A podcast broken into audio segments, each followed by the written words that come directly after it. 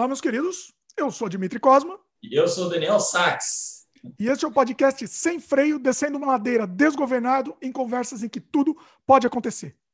O gênero dos quadrinhos de horror sempre foi um dos mais importantes do Brasil, desde o final da década de 30 até meados dos anos 90. Os brasileiros sempre adoraram esse gênero, incluindo o terror clássico, passando por elementos únicos brasileiros, terror psicológico e até histórias de protesto e contestação.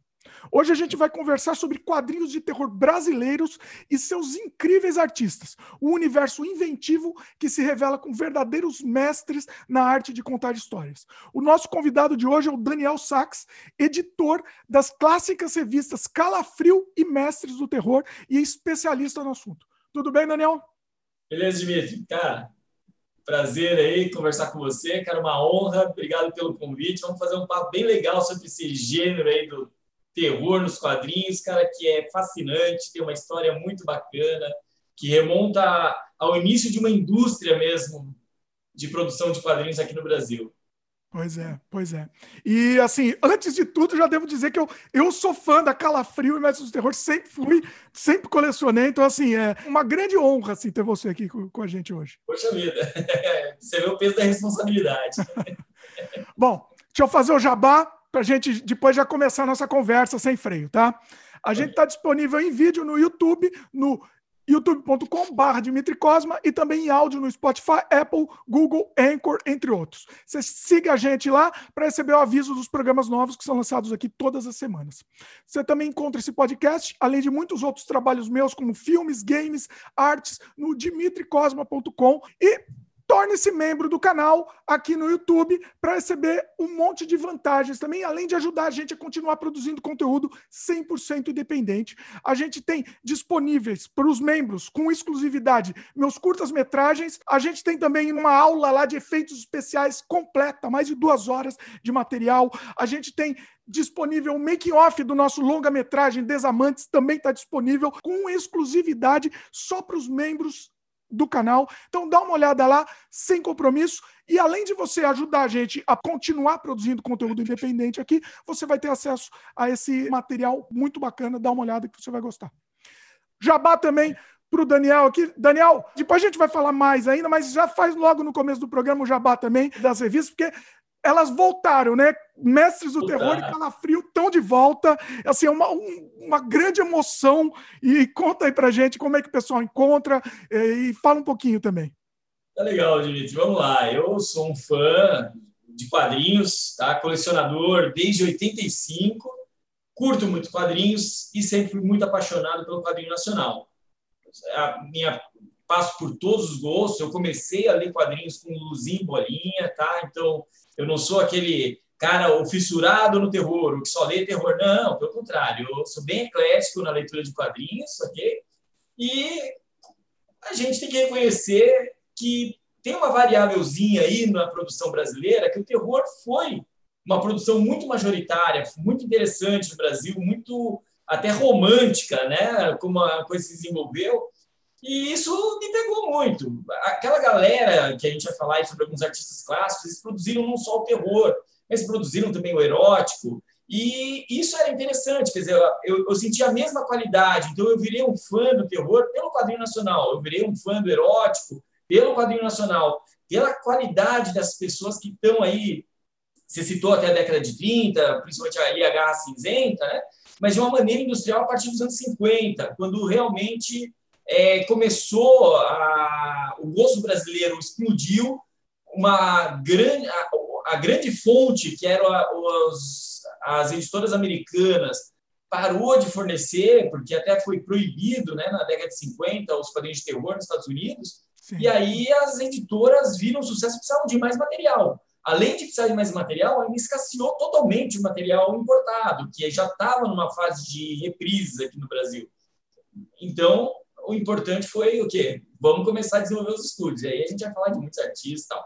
Sobre a série Frio e Mestre Terror, elas são duas revistas que duraram de 81 até 92. Elas eram publicadas pela editora De Arte, do saudoso Rodolfo Zala. Ok? Uh, né, nas páginas dela foram publicados maiores nomes aí do quadrinho nacional. E, infelizmente, seja questões econômicas, seja escassez de material, seja uma mudança de gosto do público, em 92 as duas revistas foram canceladas. É, em 2015, eu fui visitar o Rodolfo Zala em São Paulo, pra, indo atrás de um autógrafo e de uma edição que me faltava. Eu consegui as duas coisas. e aí começou uma conversa, ele falou que tinha muitas páginas inéditas, eu falei, poxa, um cara como você não pode parar de publicar, ele falou que tinha, tinha mais energia.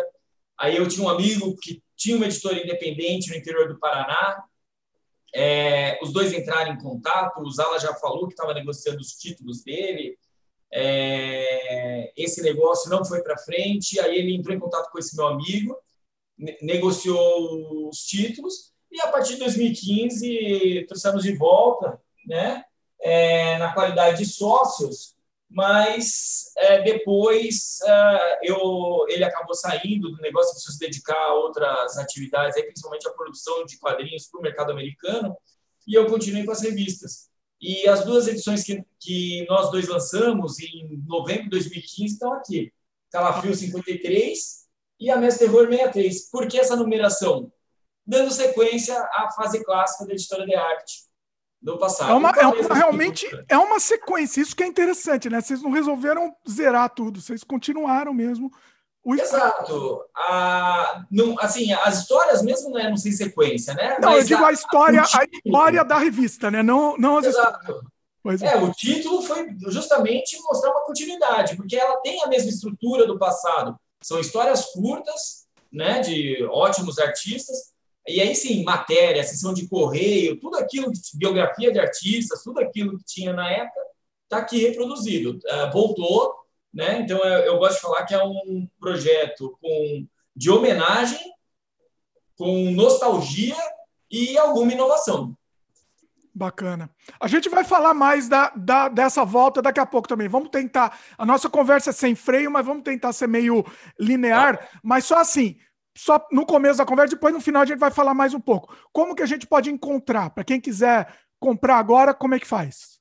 Ah, tá. Vamos lá. É, tem lojas no Brasil todo, certo? Uh, eu, eu viajo muito a trabalho, isso me dá a oportunidade de negociar com lojas, ir atrás de lojas, e algumas eu atendo até pelo correio, para justamente ter praças no Brasil todo. A venda sempre é direta né, para as lojas. Assim como eu faço também para os leitores que me procuram.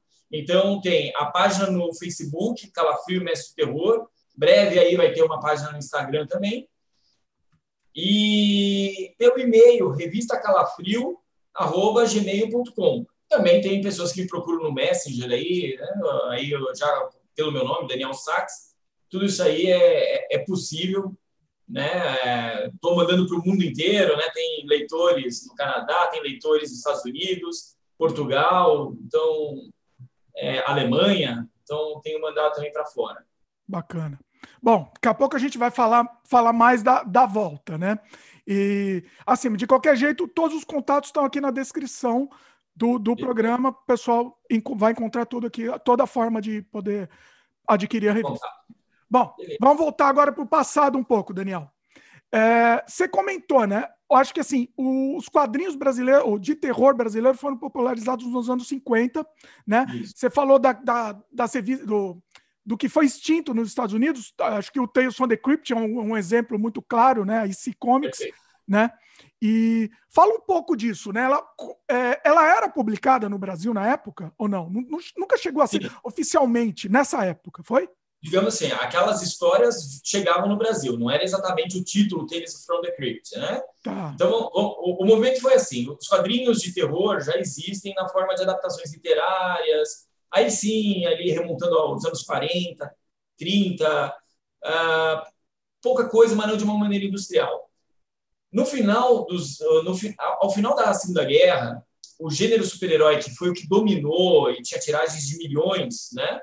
É, simplesmente decaiu. Mesmo que aqueles números ainda fossem interessantes, para um editor, ele, ele notou uma tiragem dele, as vendas dele caírem de um milhão, uh, um milhão e acima de um milhão, cair ali para 50 mil, certo? Ou até cair no desinteresse do público dele, hum. né?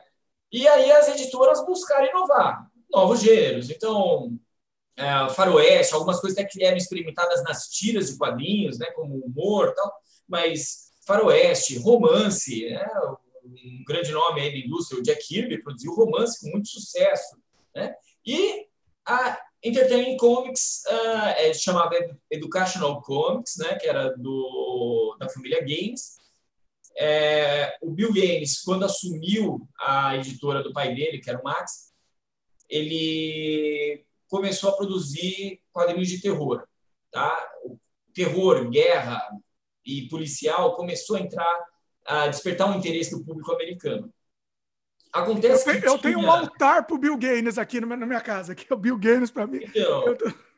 O Bill Gaines ele fez assim, uma sacada de mestre. O que, que ele era? Ele era muito preocupado com o negócio, né? É, é, é, é o que interessava a ele era o negócio. E aí ele tinha tanto uma equipe de editores de produção quanto artistas, onde ele deu praticamente liberdade total. E uma coisa que também era nova naquela época, não era uma coisa tão assim difundida, que era dar crédito para os autores. Com isso, ele conseguiu formar uma equipe que produziu o melhor, gostava de produzir daquela forma, gostava de trabalhar na editora e a, qualidade daqueles, daquelas histórias em quadrinhos e aquela equipe maravilhosa, eu vou destacar, assim, eu não gosto de fazer listas porque eu vou esquecer sempre alguém, mas eu gosto muito do Jack Davis. Tá? O Jack Davis, para mim, é um dos maiores cartunistas que os Estados Unidos já teve. É, ele morreu não tão até recentemente, um grande artista, e ele fazia parte, ele saiu da EC e tal. Aquilo lá formou uma indústria mesmo de produção de quadrinhos, de história em quadrinhos, e principalmente de terror. Né? Tinha outros gêneros. Vamos falar aí de escritor e, e, e editor, que era o Harvey Kurtzman, Alt Feldstein. Né? E a ECE fez muito sucesso. Fez eu sucesso muito, eu, eu gosto muito do Graham Ingalls. Graham Ingalls, né, que é, tinha o, o, apelido Ghastly, né? Que desenhava histórias da bruxa. Ele né? desenhava bêbado, né? E o desenho era tudo meio torto. é incrível. Um baita no desenhista.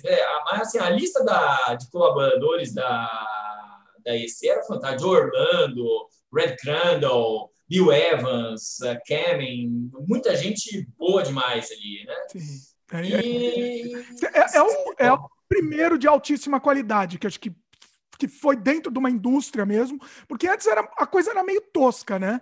Antes da isso... Era aleatória, vamos dizer assim, era aleatória, né? É. Era aleatória. E, e, assim, embora a gente tenha assim uma evocação da, da, do período clássico como artistas excelentes, a, a, predominância nem era de artistas excelentes, eram artistas até fracos no, na, nas revistas em quadrinhos. É, mas é que são passados aí 70, 80 anos, realmente o que fica na memória era os de alta qualidade. Acontece que na EC, na, na Entertainment Comics, a, a, a, qualidade de toda a equipe era excelente, todos eram muito bons. Né? Não, não, tinha um artista fraco, não tinha uma produção fraca. Então, isso chamou muita atenção do mercado na época. É, né? E conquistou muitos artistas, muitos leitores. Né? Sim. Mas vai lá que eu te interrompi, continua aí que você. Não, tá, tá. Então, assim, a gente. O, o que acontece nesse momento é que começou o pós-guerra, a, a, Guerra Fria, certo? Havia um contexto americano ali da, de caças bruxas, né? Ah, não só, obviamente, que os quadrinhos não eram o principal é, alvo disso aí, né? Mas é, justamente partidos políticos, né, entidades políticas, associações partidárias é, e a indústria da cultura. Então, cinema, vale dizer que o Ronald Reagan, que era um ator e foi presidente dos Estados Unidos, ele era o presidente do sindicato, né? Ele colaborou muito com a caça às bruxas na época, ele acusou muitos, é, digamos assim, colegas, né? Ele entregou muita gente. Então, ah, havia um clima de perseguição naquela época. Dizia, ah, dizia inclusive, que os quadrinhos, os quadrinhos eram responsáveis pela delinquência juvenil, né? Falavam isso. Exato. Foi publicado um livro de um psiquiatra alemão já naturalizado, radicado nos Estados Unidos, que é o Frederick Werton. Ele escreveu o livro A Sedução do Inocente, né? É, Seduction of Innocent. Uh, onde ele acusava os quadrinhos de serem promotores da delinquência juvenil, da, de, de desvio de orientação sexual, tá? É, muitas coisas que até o que era considerado crime na época, né?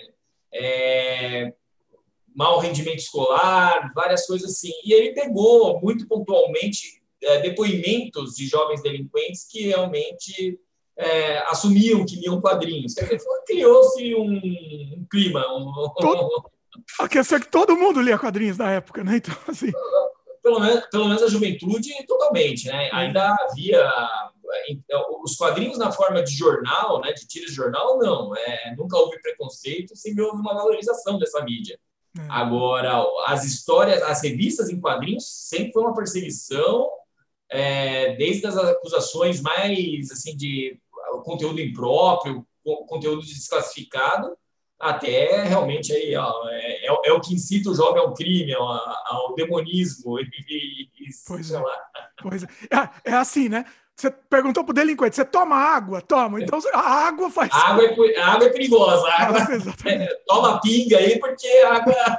É, é científico. Ó. Você vê que eles são científicos, né? Falar uma coisa. Então foi isso, né? Aí teve, óbvio que o grande nome da perseguição ao comunismo foi a dissidência política, né? Vamos falar assim, foi o senador Joseph McCarthy, né? E quem conduziu aí já na, no ramo dos quadrinhos foi o senador Kefauver, né? Tinha ali também um comitê de investigação. E nisso, as editoras meio que entregaram o Bill Gates para ali, ó, vai, se joga ali, entendeu? Pegaram ele para bode expiatório, né? É. Não só bode expiatório, mas ele era o principal concorrente, ele era quem dominava o mercado. É a mesma coisa que hoje se tem assim algumas editoras pequenas no Brasil e começarem a acusar a turma da Mônica e o Maurício de Souza de serem um, né, um, um perigo para a sociedade. Né? Ah. Todo mundo ali fala assim: ó, desculpa, mas quadrinho de personagem dentuço não pode mais. personagem que fala errado não pode mais. Né? Então, é, personagem que não toma banho, acabou. É, seria um paralelo, seria um, um perfeito paralelo essa questão. Mas esses grandes, mas os outros também eram grandes, não eram? Ou a IC não. Comics era a maior de todas? Não, a EC Comics, naquele momento, ela dominava as vendas. Tá? tá? Mas, assim, as outras editoras eram gigantes, como a, a Harvey Comics, principalmente, e a, e a National Periodical, que hoje é a DC Comics. Né? Essa aí seriam a, a Marvel ainda estava numa fase embrionária, tinha lá seu produto, tal, tinha suas vendas, mas não era uma a editora que ela é hoje, né? Não, é, era um embrião ainda da editora da, do império que eles se tornaram. Mas digamos assim, a, a Harvey Comics e a DC seriam as principais e eu não, não estou certo se a Art Comics também já estava nessa nessa fase já estava ativa nesse período aí, tá? Aí eles criaram um tal do. Para destruir o, a EC, eles criaram o tal do código. Como é que era? Código de ética. É, o, é Comic Code Authority, né? O código de ética dos quadrinhos aí, que realmente foi famigerado. Para quem se interessar, é possível pedir a cópia pela internet, eles mandam por correio para você o código, né? É, ele já está em desuso mas inclusive ele cita ali, sabe, algumas coisas é, absurdas, né, pontuais, realmente muito focadas, muito no alvo ali, miradas, né? E principalmente para os quadrinhos DC, o que que era? Ele citava títulos, então, por exemplo, não poderia ter terror, horror, é, não poderia ter imagem de vampiro, não poderia ter sangue na capa, é, vamos dizer assim, hoje a nossa juventude é muito mais protegida do que era há 30 anos, 40 anos atrás, né? Sim. Mas esses quadrinhos, eles eram, de certa forma, seriam, hoje mesmo, seriam julgados inapropriados para a infância. Tá? Então, Sim. tinha lá a cabeça sendo cortada na hora, é, tinha violência, que, digamos assim, é um critério das, do, do consumidor é, ter isso ou não dentro da sua casa né? Mas óbvio que o governo queria também interferir no hábito de consumo. Isso aí. O objetivo, na verdade, era outro, né? Sempre tem uma desculpa de moral aí na história, mas o objetivo por trás era outro, né? Exato. Eu, eu, eu, vamos lá, do que eu estudo um pouco de quadrinhos pelo mundo, aí, você mora em, no Canadá, parece que no Canadá quadrinhos policiais são proibidos, né? Inclusive quando é impresso uh, para editoras dos Estados Unidos, parece que não, uh, não pode sair da gráfica sem estar lacrado numa caixa e só, e a caixa ser aberta só nos Estados Unidos, né? Tem alguma coisa assim. Aí, Olha só, eu, não, eu vou procurar agora aqui, eu é, vou procurar é, isso, se tem. É, eu, eu, se eu me mudasse para o Canadá, eu não poderia levar toda a minha coleção, eu poderia ser preso. Olha só, eu não sabia, vou, vou pesquisar, agora é, vou, você é, não deixou com a pulga. Parece ter uma restrição desse tipo aí. Então, assim, foi um golpe muito forte e pontual para para Entertainment Comics. É, houve um problema que gerou um certo medo nas outras editoras também de arriscar uma proposta ousada para a época, ou, como a Entertainment Comics fez. E o próprio Bill Games não era uma pessoa convencida de que ele estava fazendo algo positivo. Tá? Ele também tinha um incômodo próprio dele, de princípios dele. Ah, ele teve é, uma atuação muito errática na. Ele até, ele até abriu mão de advogados na defesa dele. Olha! Ele mesmo é, foi, né? Ele mesmo foi, foi sozinho, sabe? E, e tinha perguntas assim: ah, tá bom, qual é o limite para da, da, sua moral para publicar os seus quadrinhos, aí para permitir esses quadrinhos? Ele fala, ah, é, eu faço isso por dia. Ah, então, quer dizer, se eu te pagar mais, você permite mais coisas, sabe? Coisas assim. Olha, ele foi sincero demais, né? Ele foi sincero, né? E realmente a editora é, perdeu seus grandes títulos, e, e, ela só não faliu de vez, né? ela só não fechou as portas de vez, vamos dizer assim, porque ela não tinha motivo para falir também, tinha, o motivo era para fechar as operações. Ela tinha a revista Med, que também era um formato comic book, e aí ele, os editores, eh, transformaram num magazine que aí não seria sujeito ao código de ética. Então, é, pessoal, pessoal entender, né? Não poderia chamar de comic book não seria um gibi, né? Não seria um gibi, não era colorido. É, então, assim, sendo uma revista, magazine, né, num formato de imprensa, sem ser colorida, já descaracterizava aquilo que era direcionado para crianças. E às vezes ele poderia ter, ter fugido do código de ética se de repente tivesse um maior número de páginas, ou se a revista, mesmo no formato comic book, com aqueles quadrinhos, não fosse colorida, né? Mas, é, é, é, é, como eu comentei, ele mesmo não estava convencido de que ele é, deveria defender com garra ali o negócio dele. Né? Isso é interessante, isso eu não sabia, isso eu não sabia, ó, essa informação é... E uma coisa também curiosa, né? Antes da, das revistas de terror, eu acho que você até comentou, mas tinha umas revistas é, a, a, editora era do pai do, do Bill Gaines, né? E Isso. umas revistas, histórias da Bíblia, umas coisas assim. Exato. Enquanto era Educational Comics, né, é, é, interessante dizer, né? O Max Gaines, a ele é acreditado o fato de ter inventado o gibi, né? Ele Olha. dizem que ele pegou um, um caderno de jornal com tiras, dobrou e bolou o gibi. Se é, é, verdade ou não uma lenda, vamos ficar com a lenda, que a lenda sempre é interessante. Né? é interessante. E, e, ele tinha essa editora, Educational Comics, que tinha contos da Bíblia, acho que humor infantil também tinha, fábulas, né? Sim. Era isso aí o negócio dele, né? E realmente, quando o Bill Gates assume, ele, ele transforma, transforma aí, o negócio, né? Vamos falar o negócio num líder de mercado. Sim. Bom, Aí, com o código de ética, quebrou mesmo, só ficou a média da IC e, e o terror foi abrandado. Assim, foi meio que escondido, super-heróis voltaram à, à, moda, né? Isso. Vamos lá, eu não, não sei se já foi imediato. Óbvio que, assim, vai lá, o ressurgimento dos super-heróis veio com a onda da ficção científica, que talvez tenha sido uma substituição também a, a, a esse mercado que, assim, sumiu de uma hora para outra. Os quadrinhos de terror basicamente estavam uh, extintos. Uh, só vai haver aí daqui a, a, algum tempo aí que vai ter um ressurgimento com, com alguma garra aí, com alguma qualidade. Mas é, até voltando, né? Esse material é, ele era difundido no mundo de uma maneira e no Brasil, pessoal chegava isso aí de maneira muito barata, muito rápida também, né? Hoje a gente, nós crescemos nos anos 80, é, estávamos acostumados a esperar cinco anos para uma história da Marvel ser publicada em português depois de ter sido lançada nos Estados Unidos. Né? Nessa época era coisa imediata. Né? O personagem chegava muito rápido, era publicado nos Estados Unidos logo em questão de meses já estavam sendo publicados no Brasil. E era assim com essas histórias. Você tá falando de, de herói? Uh, herói e as histórias de terror também. Ah, é? Olha. Ah, as histórias em quadrinhos de tiras de jornal também já estavam, já chegavam muito cedo, né? Muito rápido aqui no Brasil. Uhum. Né? Era, e, e, a um preço muito baixo. Algumas eram até distribuídas de graça. Tá? Se esse de graça era alguma, algum oportunismo de editores brasileiros, ou se realmente ah, havia uma ação até de dumping, aí poderia ser identificado uma prática parecida com dumping pelo distribuidor americano, eu não sei, tá? não tenho essa informação mas realmente elas eram muito baratas para os editores nacionais. Não existe almoço grátis. É, se é de graça ou muito barato, algum motivo tem, né? E não, assim, podia eu ser quero informação chegar... do mercado, entendeu? Podia ser um motivo nobre, né? Não exatamente uma vamos vamos bloquear, vamos é, evitar de se formar uma indústria. Não, poderia ser, ó, vamos formar um mercado, né? Ah, bom, eu, eu tenho uma teoria assim, a gente vai chegar, porque a gente, ainda está nos anos 60, né?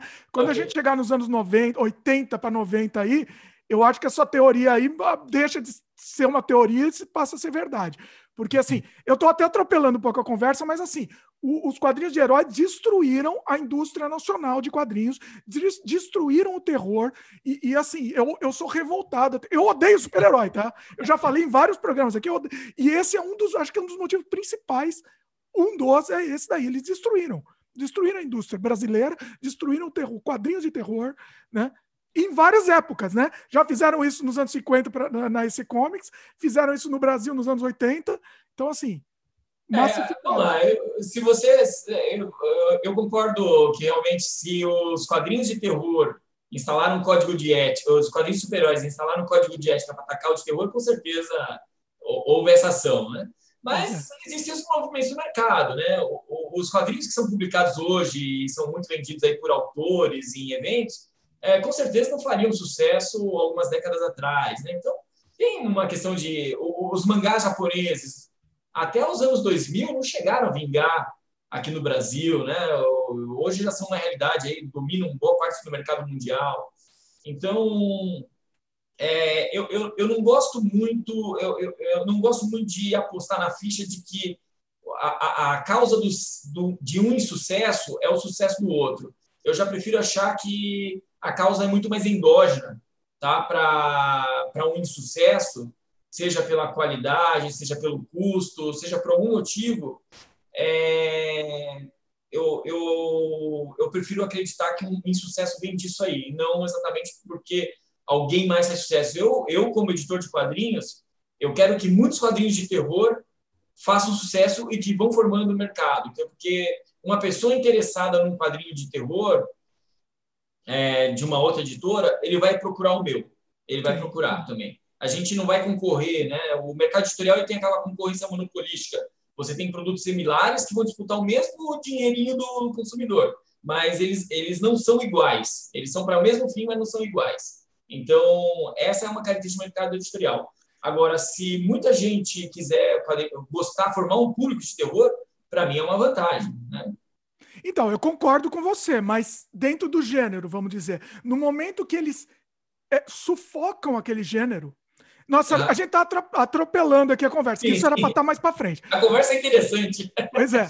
é. No momento que eles sufocam o gênero, que foi o que aconteceu com o gênero terror no Brasil, Estamos falando do Brasil e estamos falando também nos Estados Unidos, né, nesse, naquele momento lá, mas no Brasil foi nos anos 80. Sufocaram aquele gênero, não existe mais opção, você não tem nem mais acesso, você nem sabe que existe aquilo. Você, como consumidor, né? E aí você vai numa banca, você só vê super-herói, é isso que você vai consumir. E aí formaram uma geração que nem sabe o que é quadrinhos de terror. Você acha? Foi isso. Foi isso.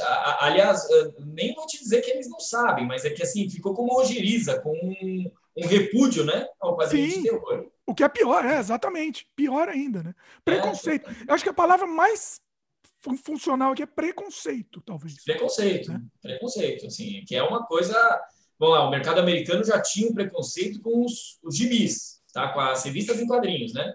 É, que lá, a mídia publicada no jornal e publicada nos quadrinhos era praticamente é, é, nas nos gibis eram revistas, eram histórias em quadrinhos. Agora, o jornal é valorizado, né? e, e, e, nos, e, nos, quadrinhos era uma subarte, ele era um, no, no gibis, né? Seria uma subarte, seria uma coisa é, realmente de repúdio. Então, já acontecia isso aí, antes até do terror. Com o terror aconteceu isso. Com o erótico, depois veio mais para frente, aconteceu isso aí. Teve um surgimento da indústria erótica nos quadrinhos na década de 60, ali com os europeus tal. Mas depois, é, no Brasil se produziu muito disso, se vendia muito, e hoje é praticamente uma coisa que, se você for lançar um quadrinho pornográfico, aí você vai, você vai sair do mercado, você vai ser expulso do mercado. É, é exatamente, você está pedindo para falir. Exatamente. exatamente. Pois é. É muito absurdo isso. Muito absurdo. A gente vai, vai continuar com essa conversa aqui durante a conversa aqui, porque ó, é, não tem jeito, isso me revolta profundamente. Bom. É, as paixões aí da história. Bom, vamos seguir aqui cronológico. Então, assim, é, a gente falou um pouco dos Estados Unidos, porque isso re, é, é rebateu no Brasil, né? É, no Brasil, enquanto isso, você falou que que a Tales from the Crypt chegou a ser publicada também nessa época. A gente vai falar depois quando foi. É, histórias da EC, né? Histórias da EC foram publicadas EC, Exatamente. É. E, e aí o que aconteceu? Acabou tudo, e aí o, foi nesse momento que a indústria brasileira começou a crescer, a indústria de terror? Foi, foi. Vamos lá. O, o terror, como chegou aqui através das, das histórias americanas, conquistou o público brasileiro é óbvio que você jamais vai poder falar assim, ah, mas tinha mais leitor do que nos Estados Unidos. Não, não. É, vamos com calma, né? É, tinha um mercado que para as editoras brasileiras era interessante, certo? E vendia muito bem. E essas histórias, essas revistas que eram publicadas, uma, uma, uma boa. É, o, o, título clássico de terror do Brasil é o Terror Negro da editora La Selva. Era um super-herói, era um, um, um aventureiro uh, que não vendia bem, e a, dentro dessa revista começaram histórias de terror, que aí conquistou o público. Isso aí vinha de várias editoras, entre elas a EC. É, bom, pena que a minha coleção, eu moro em duas cidades, a minha coleção não está aqui, senão eu mostraria aqui para você, para os seus espectadores agora, alguns gibis da La Selva. Até tinha ali ah, personagens da EC, os apresentadores da EC na capa, mas no interior eram até histórias ali da da fase embrionária da Marvel, sabe? Com histórias do Jack Kirby, do, do Steve Ditko. É, é, porque não, não é, assim, o que chamava atenção é, é era o desenho DC, muito mais elaborado, e aí no interior histórias de várias outras editoras aí, né? Mas então, isso era oficial? Eles pagavam direitos autorais? Então, essa é uma questão que eu lhe digo. É, não sei, porque isso chegava no Brasil rápido e barato. Era barato para as editoras, muito mais barato que contratar artistas para produzirem. Então. Tá? É estranho, e, não é? É estranho. E se a gente analisar aquele momento, até os desenhos eram muito bons uh, fora da EC. Né? Você não vai falar que o Steve Ditko era ruim, tem gente que não gosta. Mas você não vai falar que ele é um mau desenhista. Pois é. E, e esses quadrinhos, agora as histórias eram muito pueris, muito ruins, muito sintéticas, uhum. né? sintetizadas, digamos assim. É, a, gente, a gente fala da EC porque a EC era excelente, mas as outras editoras publicavam material pobre. Tá? É, linha de montagem, né?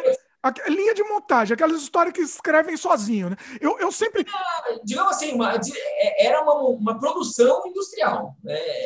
E ainda é, né? Hoje também ainda é, vamos, vamos falar a verdade. É, grande... é, a mesma coisa que você comparar um restaurante é, exclusivo para um restaurante de franquia aí, tá? É, pois é. é essa a diferença. O, tá? o, o, a EC, a gente fala tanto da EC porque era realmente, cada história era uma, uma obra de arte única, né? É, era a qualidade. A qualidade deles era indiscutível. Todas as histórias eram boas, tudo chamava atenção, a arte era fantástica, o roteiro era muito bom. Ali você tinha gente feliz em trabalhar para a casa que estavam trabalhando. Então, essa, essa é uma questão que faz muita diferença uh, na produção da EC. Tá? Gostavam do chefe, gostavam da empresa, gostavam das revistas. É, todo mundo ali tinha muito amor pelo que estava fazendo e, e muita vontade de valorizar aquele movimento. Tá? Então, uhum. essa, essa é a questão da EC. O que já não era o que acontecia lá com Atlas, Timely, certo? A própria DC, que na National Periódico não tinha uma produção de terror ainda naquela época é, que pudesse chamar assim ou trazer, né? Outras e o terror, o terror deles, para mim, sempre foi. E, e, depois ainda tentam fazer tal, até vértigo, essas coisas. Não sei que que você, qual a sua opinião, mas para mim, é super-herói. Continua sendo super-herói. É super-herói. Se você analisar um Monstro do Pântano, um Sandman, um John Constantine, é super-herói. É super-herói. Exatamente. É... Terror é calafrio, pessoal. Calafrio.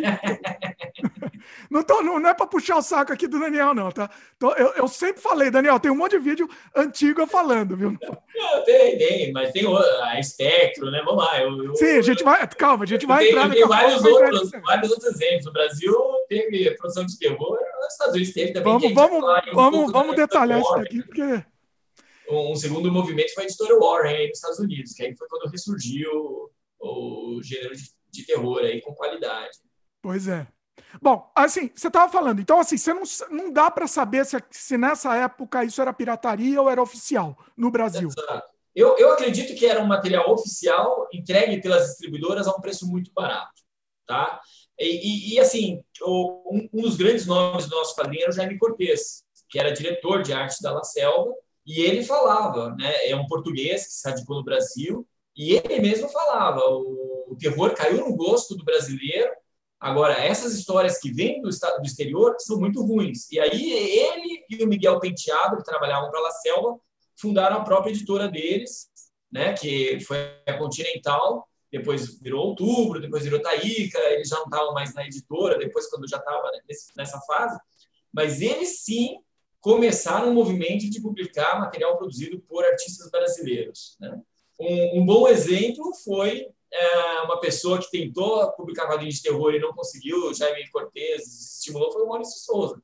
Ele queria publicar quadrinhos de terror. Ele, ele mandou quadrinhos de terror e o Jaime Cortez falou: olha, é, como, como, diz a lenda, né? não é você que desenhava, não é você que desenha aquele cachorrinho tal no, no jornal, é sua. Então, não me, me, tira essa porcaria da frente aqui, né? Vai fazer o cachorrinho que você faz bem. Mas aí vieram, assim, outros grandes artistas, década de 50 mesmo, né? Júlio Shimamoto, é, o próprio Jaime Cortez. É, aí, aí, começa uma, uma produção muito rica, Nico Rosso, Helena Fonseca, né? acho que a Helena Fonseca veio um pouco depois.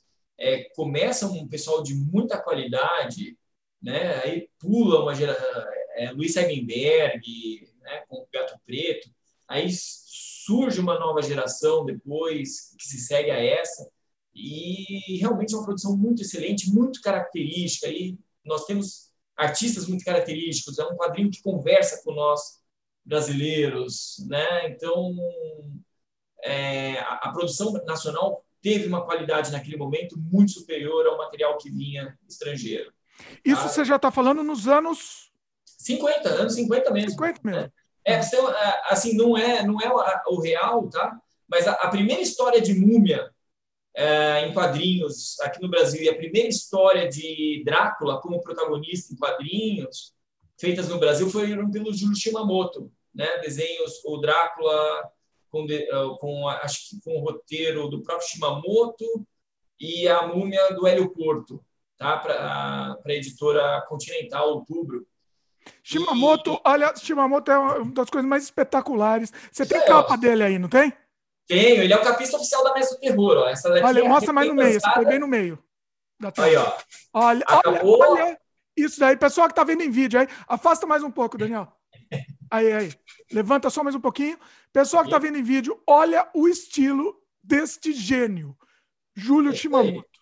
E o Shimamoto, ele é o capista oficial da Mesa do Terror, né? Ele já está desde a edição 70. Então, cada edição ele está desenhando um monstro da capa, que é um monstro que está dentro da revista.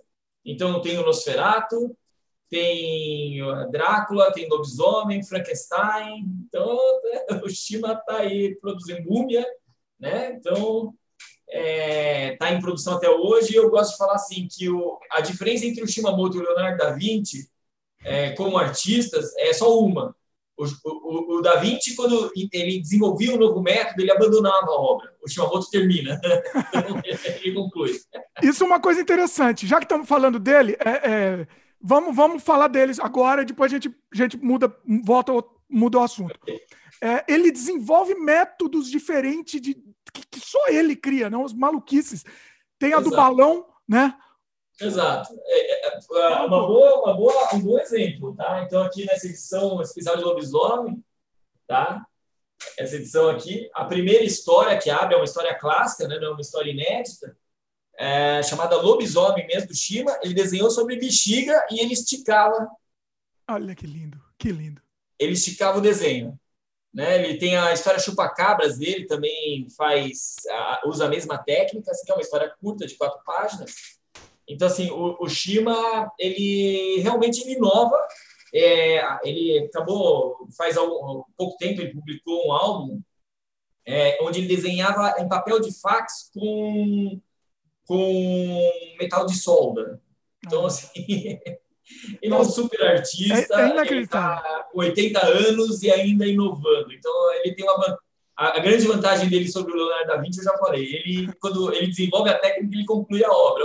O, o da Vinci, mais ou menos, abandonava. Ah, eu quero entrevistar, chamamos, se você estiver assistindo, eu quero te entrevistar ainda, porque é, é inacreditável. Ele vai assistir, ele vai assistir. Tá lá ele em Jacarepaguá, lá, assistindo aí a gente. Muito bom, muito bom. E, e, e assim, que mais de técnica que ele fez? Comenta mais alguma maluquice. Ah, são várias. Né? Ele achou gravura, né? ele teve aquela época da Grafipar, onde ele publicou material erótico, é, material sertanejo, artes marciais. É, uma coisa bem interessante, uma curiosidade bem interessante. No Paraná, em Curitiba, um dos maiores nomes da literatura, até da poesia né, curitibana e concretista, é o Paulo Leminski. Né? O Paulo Leminski trabalhava na Grafipar, né, enquanto a, esposa dele, né, hoje viúva dele, é, era uma editora da Grafipar, também uma grande artista, produtora, compositora, a Alice Ruiz. E o, o, o Paulo Leminski encontrou o Shimamoto na Grafipar e falou assim: Mas escuta, você é o Shimamoto, eu sou muito seu fã. Eu sempre quis escrever história em quadrinhos, mas nunca fiz. Agora, se você desenhar a minha história, eu vou escrever para você. Foi a história Anãozinho de Bordel, a primeira história em quadrinhos publicada do Paulo Leminski, né, com o desenho Shimamoto. Por causa do Shimamoto, o Paulo Leminski escreveu o roteiro de quadrinhos. Olha então... isso. Não, é, é, é, inacreditável. O, o Shimamoto, é, assim, assim, para mim, foi uma das minhas grandes influências também, sem dúvida. Ah, ele produziu material, quando ele foi lá para o Rio Grande do Sul, ele produziu material ali é, regionalista, né, que teve a Sétipa. Ele é um, assim, ele, é, a carreira dele é muito vasta, né? Foi muito legal quando, até após um hiato, ele desenhou o Fantasma, o super-herói Fantasma para a RGE, né? Então, o Capitão 7, que foi um super-herói brasileiro da Record, ele desenhou o, o personagem. Então, assim, ele é muito eclético, na uma vasta carreira. Ele até teve um hiato de produção ou de publicação. Depois a editora Ópera Gráfica trouxe ele de uma maneira que ele não saiu mais da, do noticiário de quadrinhos, né? E, tá lá, e ele, tá continua, ele continua muito nativa, né, hoje em dia, né? Ativa, né? Haja vista as capas da Mesa do Terror, é um bom exemplo, tá?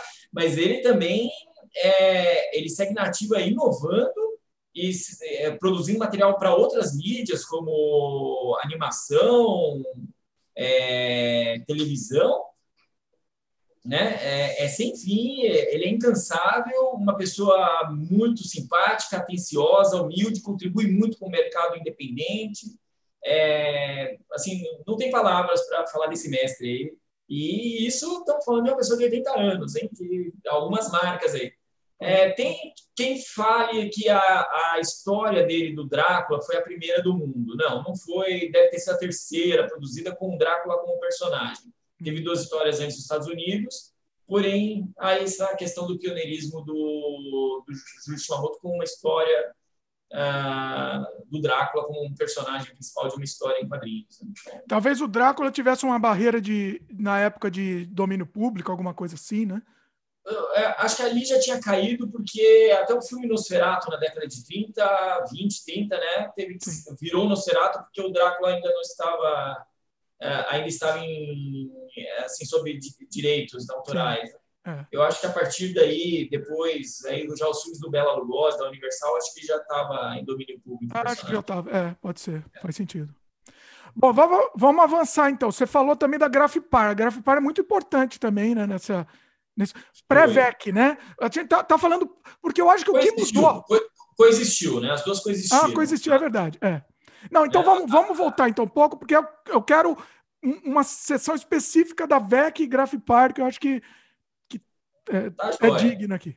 Vamos lembrar assim que o mercado americano, uh, o mercado brasileiro, desculpa, naquele momento ele era dominado assim. Tinha grandes editoras no Rio de Janeiro, com grandes tiragens, tá?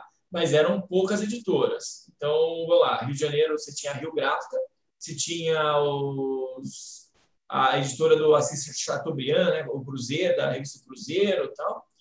É, e a Ebal, editora Brasil América.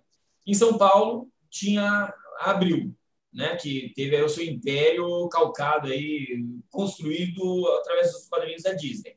Tá? Agora, em São Paulo, predominava muitas editoras, e principalmente no bairro da Moca, tá? tinha muitas editoras pequenas, tiragens menores, e aí sim essas editoras publicavam muito aí do que a gente está falando, dos quadrinhos de terror tal. Isso aí a gente está falando dos anos 50 para 60, esse, esse era o mercado. Né? Se, tentou colocar ali é, também um código de ética no Brasil, é, se colocou, tentou fazer uma lei de proteção ao quadrinho nacional, né? De... Por que, que vamos copiar coisa ruim, né? Por quê? Claro.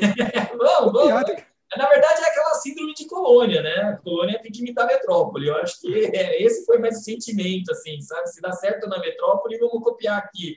É, é. Então, é, essa é uma coisa ruim aí, né? mas uh, foi copiado, teve movimentos parecidos, né?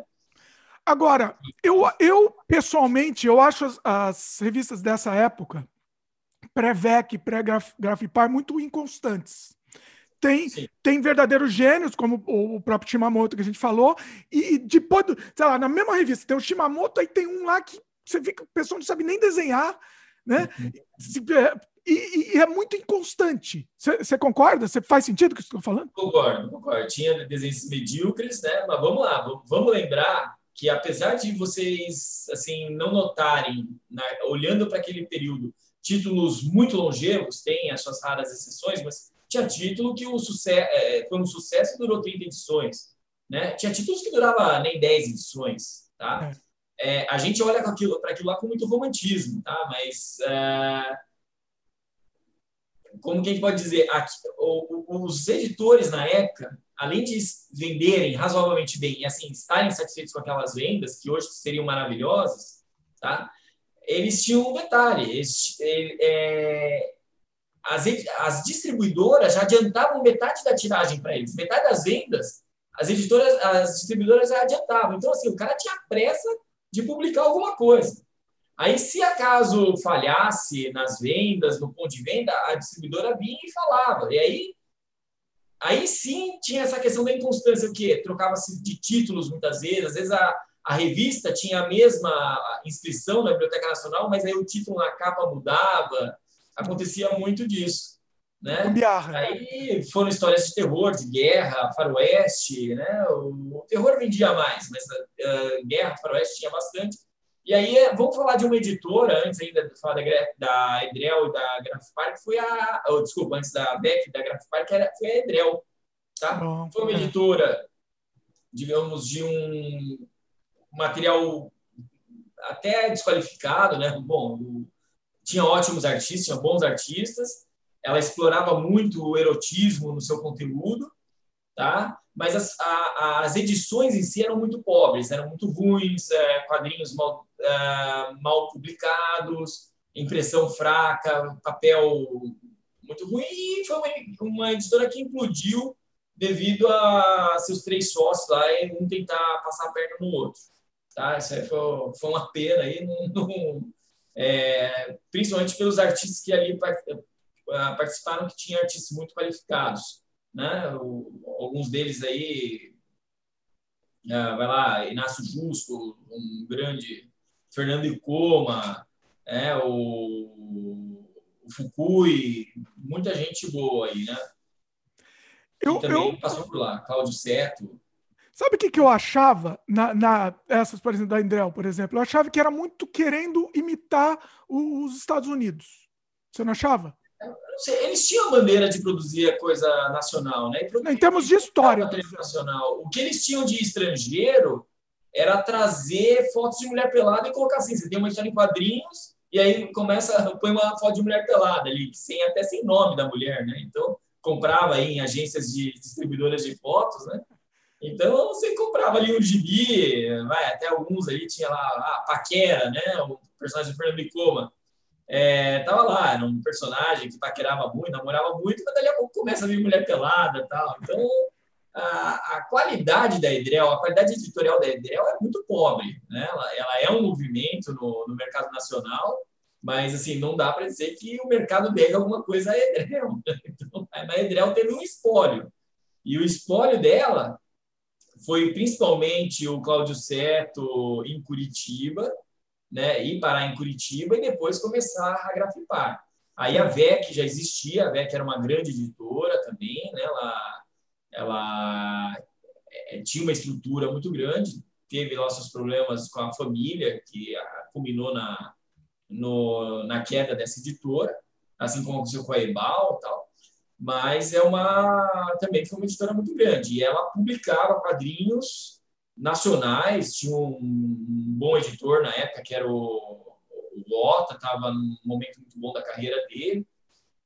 Ele trazia é, bons nomes do quadrinho nacional. No começo mesclava com estrangeiros, até com material estrangeiro fraco, que era a editora Carlton Comics tal, que tinha um material pueril pra caramba. Mas é, também trazia os nacionais que aí produziram um material fantástico. Aí estamos falando de Humano, Flávio Colim, Shimamoto, Olendino, Feliano, mas é uma galera muito qualificada, um pessoal muito bom aí que foi publicado pela VEC. E a Grafipar foi interessante que ela montou um núcleo de produção em Curitiba, né? fora do eixo Rio-São Paulo, Sim. e ali em Curitiba eles estimularam que alguns artistas fossem para lá. Eles falaram assim, ó, para quem vier morar em Curitiba, vai ter uma cota constante de trabalho. E aí, provavelmente juntou a, a mais qualificada, o mais qualificado grupo de quadrinhos, de produtores de quadrinhos de todos os tempos dentro de uma editora. Tá? Isso aí, Mozart Couto surgiu na Grafipar, né? Aí a gente já falar de muitos nomes, aí Rodival Matias, e, e aí foi muito interessante esse mercado, principalmente explorando o erótico, tá? Que era proibido, que era mirado na época também, mas o, tinha lá seus títulos. Uh, ficção científica com uma pitadinha do erótico, o terror com uma pitadinha do erótico. Punha né? na capa, né? Uma mulher seminua lá, porque chamava. Exato, de... exato, exato. Sentiu uma pitadinha ali, um faroeste com uma mulherzinha pelada. Tal. O, você falou do núcleo da Grafipar, eles ganhavam, inclusive, muito bem né, nesse, né, nessa época, os, os os artistas é, ganhavam muito bem. Tinha uma cota, tá? A Grafipar ela não pagava mais que as editoras do Rio e de São Paulo, né? O Abril, por exemplo, tinha o, o estúdio da Disney ali, né? Com certeza esse pessoal ganhava muito melhor, tal. Né? A RGE, grupo da editora Globo hoje, né? Tinha com certeza mais condições melhores, pagava-se melhor. Uhum. Mas a Grafipar, ela, é, é, é, ela fez o que, o que ela proporcionou para os artistas. Quem estiver morando em Curitiba, ou quem publicar, a gente vai ter muito material. E a Grafipar, ela tinha uma publicação muito popular. Se olhar as revistas da Grafipar, elas são de poucas páginas, uma papel barato, tal. Era para popularizar mesmo. E ela conseguiu. Né? Ela conseguiu produzir muitas revistas. Né? Então, você vai ter ali muitos artistas produzindo e, e, vamos lá, o Watson Portela se desenvolveu ali, né? Ele chegou a trabalhar, mas cara, o Watson Portela se mudou, ele, acho que estava no Rio de Janeiro quando se mudou para Curitiba, mas ele é de Pernambuco, né? É, o Watson Portela, o Moebius brasileiro, basicamente. Eu, eu não gosto de usar essas, esses jargões, mas é, é, é, uma bela uma, é uma bela de uma comparação aí. Né? O Watson ele foi, ele produziu muito, muita coisa, né? Ele foi faroeste, as capas dos super-heróis da Abril estavam lá com ele, né? Ele ele, produz, ele desenhou He-Man, gente, junto com o Rodolfo Zala também. Então, quer dizer, ele, aí sim, personagens nacionais. O Watson, assim, é, é sem igual. Reproduziu para Grafipar, muita coisa erótica, a série Paralelas, né? Ele, a produção dele é muito vasta, muito vasta. Então... E o, o, Watson, vamos, já que a gente está falando do Watson, vamos falar um pouco dele agora. É, ah. Ele era o, o, o, top star da, da, da época, assim, né? De... Foi, assim, eu, eu não vi quadrinhos naquela época, né? Eu ainda era muito novo nessa época da Grafipar, mas com certeza ele chamou muita atenção, ele produziu muito. Uh, Diga-se assim, quando a gente conversa, quando a gente fala de um artista, né? Mozart Couto, é, a própria turma do humor, como Angeli, Laerte, eles produziram muito, eles não produziram só bem, eles produziram muito. Sim. Né? Então, o Watson foi isso, ele produziu pra caramba, e ele produziu vários estilos, vários gêneros, né? Ele, é, ele tinha uma produção muito constante na Grafipar, isso aí foi, depois ele foi para Abril, né? Ele assim, eu, eu não sei se tem alguma linha editorial da Abril assim para nacionais onde ele não pôs a mão, né? Ele realmente produziu. Para ver que ele produziu, quer dizer, a, ele foi um ele foi um desenhista muito produtivo, além de da qualidade é, do material dele. Tá? Vou até dar um exemplo, tá? Quando eu falo de, de popstar, é isso. Eu, por exemplo, comprava absolutamente tudo que o Watson fazia. O, o Mozart é. Couto também, obviamente, mas assim, estão é, falando do Watson agora. Assim, é, ele produziu a revista do Gugu. A revista Gugu, não, é, eu, eu, eu tinha a coleção inteira da revista do Gugu. Radical, Jovem Radical, sabe? Qual? Jovem Radical também da Bio. Jovem né? Radical. É, digitem, digitem no Google aí, Jovem Radical. Pois é, essa. Acho que durou assim, só dois números. Não, não interessava nem a leitura, eu, eu comprava pelo, pelo, pelo traço só. Pelo traço. É muito bom. Não, não tinha o que. Assim, não, tinha o que criticar. Aí teve lá os desenhos da Grafar, né? Super Pinóquio. É, depois ele voltou na ópera gráfica, foi publicado o material dele, a Devir, acho que lançou por último aí a série Paralelas. Sim. Né? A editora Vidente publicou material dele, né? através do selo Asteroide. É, é um grande artista, não, não, assim, não tem... Eu, eu não gosto realmente de falar cunhar, assim, ah, é o Marcati brasileiro, é o Moebius brasileiro, é o Robert Brown brasileiro, eu não gosto disso, né? Eu não, não gosto desse tipo de mas... Por que, que você não gosta de fazer essa comparação? Você acha que desvaloriza o brasileiro? Eu acho que desvaloriza, eu acho que desvaloriza. Né? Eu, muitas vezes, é, eu já escutei uns três, quatro moedos brasileiros, né? o Henry Jeppelt, o Luiz G, o Watson Portela e o Joacim James. São os quatro moedos brasileiros que eu conheço aqui. Eu falei, olha, eu, eu, eu, eu, gosto de ler mais esses caras do que o Moedos. Do que o verdadeiro. É, é, é verdade, faz sentido, porque simplifica, né? Eu acho que, assim, eu acho que o título, mais para quem não conhece o brasileiro, visualiza um pouco o estilo, né? Sem ver, pelo menos entende um pouco o estilo dele. Mas é verdade, eu acho que desvaloriza. E outra, vamos lá, eu, eu não vi, eu não vi o Adson Portela falhar na carreira dele, sabe? Eu não vi uma coisa assim que, ah, isso aí me tem coisas que eu não gostei, mas eu não posso falar que o material é ruim, entendeu? Agora, vamos lá, o Moebius, aquele garagem hermética lá, eu não consigo ler aquele troço. Bom, você vai falar isso, o Watson Portela fez o Gugu, hein? Cuidado, cuidado. não, então, mas eu digo, o Gugu foi um material do Watson Portela que eu não, eu posso não gostar, eu posso não, não ler aquilo ali, mas é, não posso falar que é um material ruim. Entendeu? Não, em termos visuais, a qualidade é, é, é, um material que é um material que foi dirigido para o público do Google ali, sabe? Ele ele estava muito claro para quem ele queria uh, dirigir. Sim. Agora, vamos lá, você, você pega alguns quadrinhos e olha assim, pô, mas para quem que o cara fez isso aqui, sabe? O que, o que o cara quer dizer com isso aqui, né? Então, é, é, é, quando é um trabalho tipo autoral, né? Principalmente quando é autoral. Principalmente quando é autoral, né? Autoral, entendeu? Você, a gente tem ali a questão do underground, que eu gosto muito de quadrinho alternativo. É, eu sou um, um, super fã do Marcati, né? Marcati, gênio.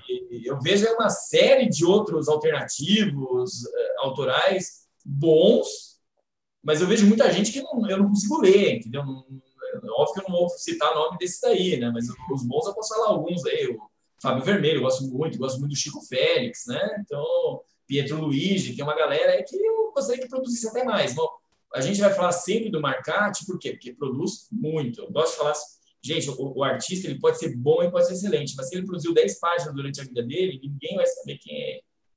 Ah, é. Então, tem que ser produtivo. O Watson, ele foi bom e foi produtivo. E você só consegue ser bom também se você é produtivo, né? Você só evolui. Você, você vai evoluir através da, da prática, com certeza. É.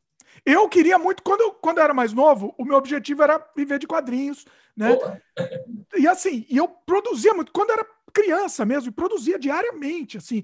E aí eu com, o tempo, com o tempo eu fui parando, fui mudando um pouco o meu foco. Então, uhum. assim, não adianta, não adianta, você, você não consegue. Se você não mantém uma constância de trabalho, você acaba, você perde o bonde, né?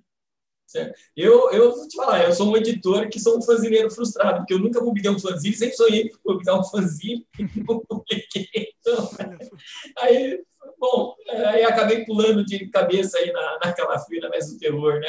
Mas, bom, mas o que você está fazendo assim é, é assim, o que você está fazendo é, é absurdo assim, para o mercado brasileiro, para a arte brasileira, assim.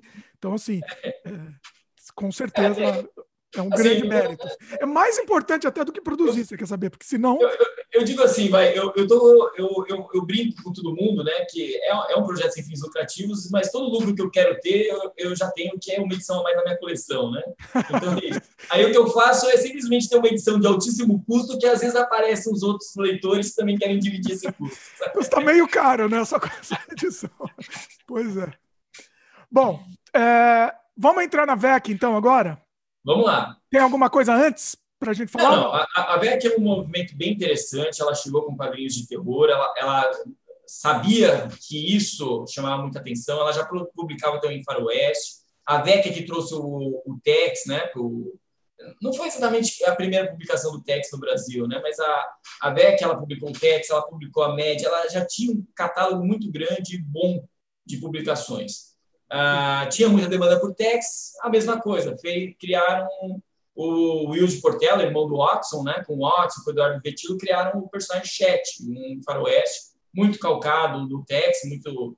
Embora eu, eu reconheça alguns méritos até grandes aí que o, do, do Chet que o Tex não teve, mas não é ufanismo isso, tá? mas é que eu gosto muito do material. E o. Realmente é lindo, eu, eu acho lindo também. Não, o chat é muito legal, cara. Eu tenho quase toda a coleção, me falta um número para completar tudo dele. E ah. o terror. O terror, falo, o Otto era um editor da, da. O Otto já tinha começado a carreira desde adolescente, ele conhecia muito quadrinhos e começou a dar oportunidade para artistas. A, a principal revista desse momento foi a Spectrum, tá? uma das principais e melhores revistas de quadrinhos do Brasil. Aí, Melhor, ah, eu, eu fiz uma lista aqui, um top 10 dos melhores quadrinhos de todos os tempos, e eu coloquei, eu coloquei a Spectre em segundo lugar, hein? Primeiro segundo. eu botei o Crypt, primeiro. Ok, não, acho que é justo. Só que vamos lembrar que aí sim a Spectrum, quando começou, ela começou com material da Calton. E não era um material muito bom, vai. Era, era ruim, era ruim. Era, era enlatado genérico, né? E bem genérico, bem genérico. Coisa que, assim, não, não faz falta nenhuma você não ler aquilo ali. Não. Chamava, o... inclusive, chamava Doutor Espectro, né? É, a, a, o primeiro número foi Doutor Espectro. É. O primeiro número foi Doutor Espectro. Uma coisa interessante, vai da publicação estrangeira na Espectro, eu até gosto do roteirista, o Nicola Pucci, tá? É, foi um, acho que foi um autor interessante de quadrinhos aí embora quem só acompanhou Marvel e DC viu muito pouca coisa dele. E o John Byrne. O John Byrne foi publicado na Spectre também, com aquela série pós-apocalíptica dele, assim, material bem interessante, que depois ele até retomou mais recentemente aí tal, mas não com o mesmo sucesso da época. Né? A Calton foi uma editora que foi ela faliu lá nos Estados Unidos pela relutância em entrar no mercado direto, né? Esse foi o grande uh, problema dela, e os personagens principais, super-heróis, são absorvidos pela DC na década de 80, né? que são os personagens que até, de certa forma, inspiraram o Watchmen, né? do, do Alan Moore. Mas a, a VEC foi isso aí. Vamos lá, na Spectro, o Ota abriu material para o Nacional. Esse material detonou. Tem um, o capítulo mais interessante, acredito que seja a, a, a produção do Eubano ali, mas esse material realmente foi muito exitoso. Você acha foi que é, o Ota. Desculpa, lá, o Ota você consideraria o, o, Bill Gaines brasileiro, vamos dizer, pelo que ele fez pelos quadrinhos ah. de terror? Eu, não, desculpa, desculpa, eu não, perdão, perdão, Daniel. Não, não, ele passa longe de ser o Bill Gaines, tá? Ele passa longe. O, o Ota, ele como conhecedor de quadrinhos e como editor, ele, ele tem uma nota 9 aí, porque eu não gosto de dar 10 para ninguém, tá? mas ele teve muito êxito em trazer gente de qualidade e selecionar muito bem o material que foi para espectro. Tá? Então, ó, vou reformular então minha pergunta. Para né? não falar que ele é o Bill Gates brasileiro. Você considera que o Ota fez para o terror no Brasil o mesmo, semelhante ao que o Bill Gates fez o terror no Brasil no, nos Estados Unidos nos anos 50? Não, não, não dá para comparar, não dá para comparar. Eu, eu, na minha visão, não dá para comparar, mas vamos lá. Eu, eu gosto de falar que, assim, o Brasil, eu, eu tenho três editores que eu me inspiro muito, eu gosto muito do trabalho deles, de quadrinhos nacionais, tá? É, dessa fase anos 80 para frente. O Ota, tá? O Ota, ele representava nas bancas aquilo que a gente sabia que ia receber no mês seguinte. Então, assim, a, a regularidade, é, isso a gente tinha do Ota. O segundo deles é o Franco de Rosa, tá? Que aí era justamente o que a gente não esperava aparecer na banca. Então, alguma coisa nova do Franco de Rosa vai aparecer nas bancas. E estava lá, era Franco de Rosa. Qualquer coisa que você não via de uma grande editora ou daquilo que você estava esperando todo mês, você abria a página e ia ter uma participação do Franco de Rosa ali. Tá? Então, é, coloco isso. E depois, mais recente, aí nos anos 90 para 2000, o José Salles, acho que é, é uma grande inspiração, porque ele faz um trabalho muito parecido com o meu, é, de fã mesmo. Né? Então, esses seriam os três editores que eu gosto mais. Tem outros editores que eu gosto muito, como citar o Marcos Freitas, aí do Rio Grande do Sul, é, mas aí já são dentro de tudo da esfera independente, né?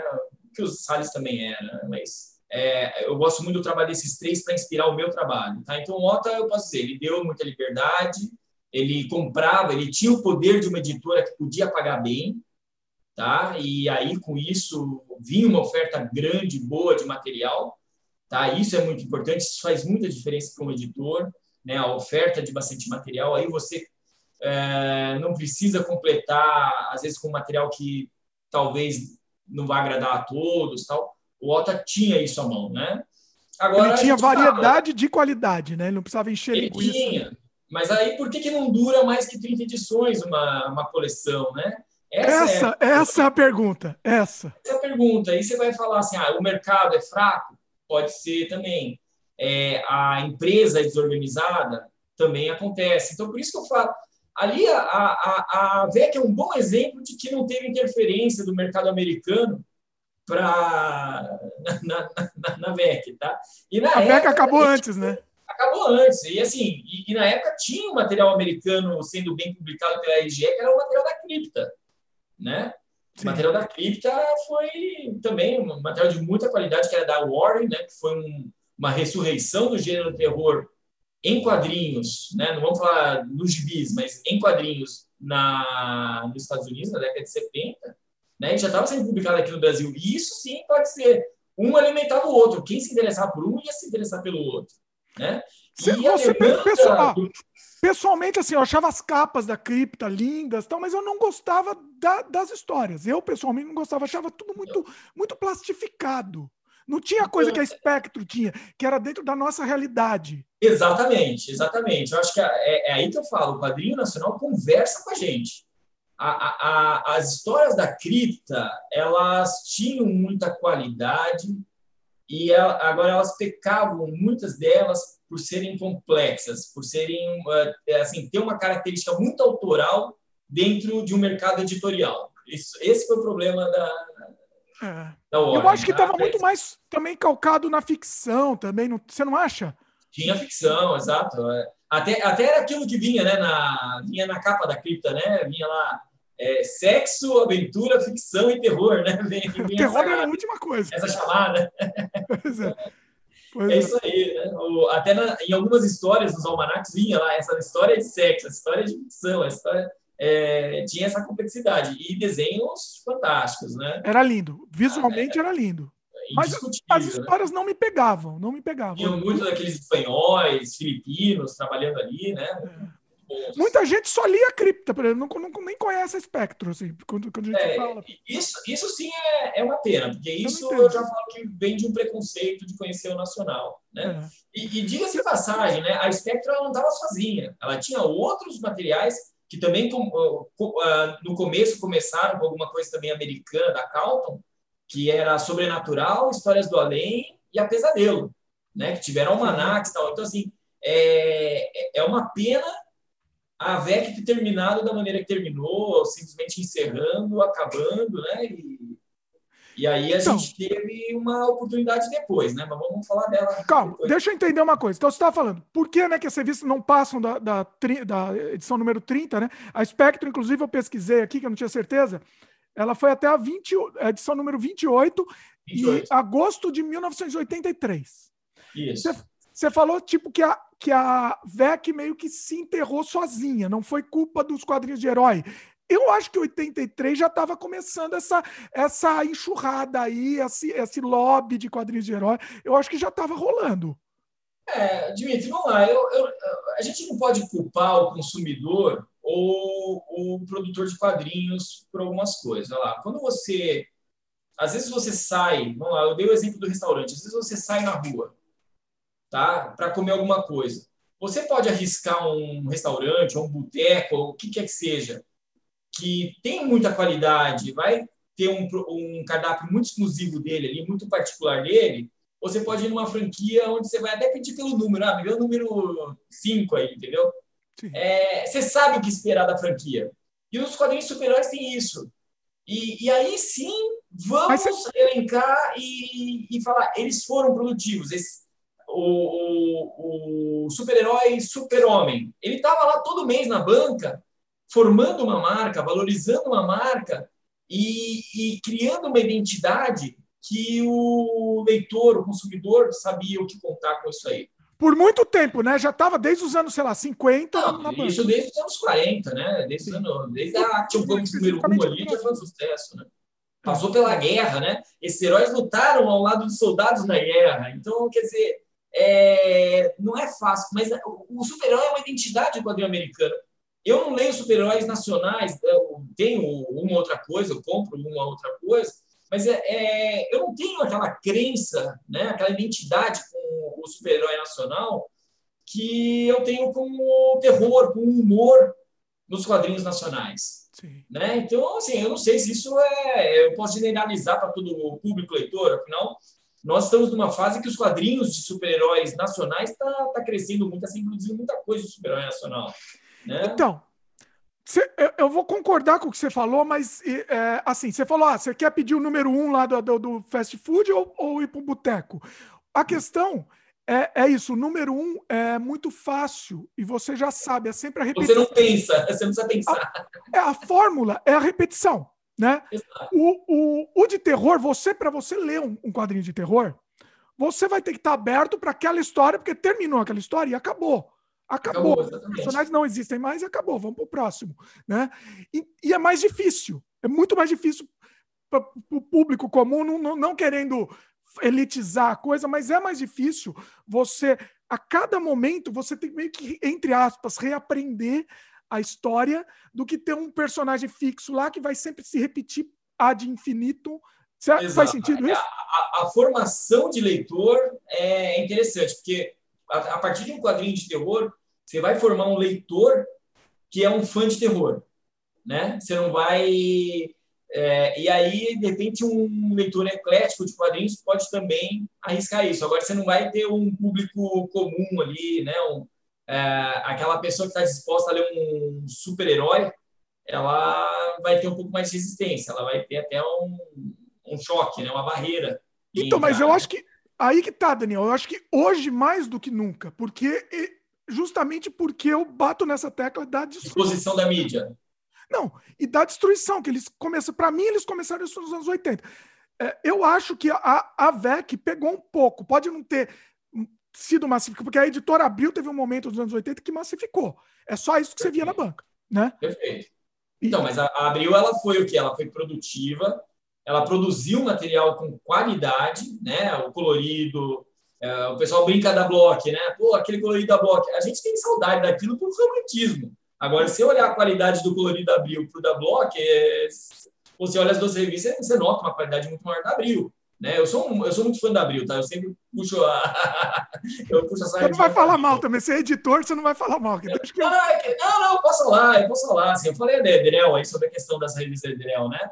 Hum. Mas eu gosto muito da editora Abril, assim, eu sou muito fã porque eu me formei como leitor na Abril, tá? Então eu devo É, vamos lá, é, é, se eu virasse bilionário amanhã, eu ia comprar Abril, porque aquilo é a minha infância, cara, entendeu? Se eu tivesse muito dinheiro para jogar fora, eu estava comprando Abril. Então, mas aí que tá, vou, vou te cutucar. Você acha que você, você não acha que você leu Abril por falta de opção? Porque eles destruíram todas as outras?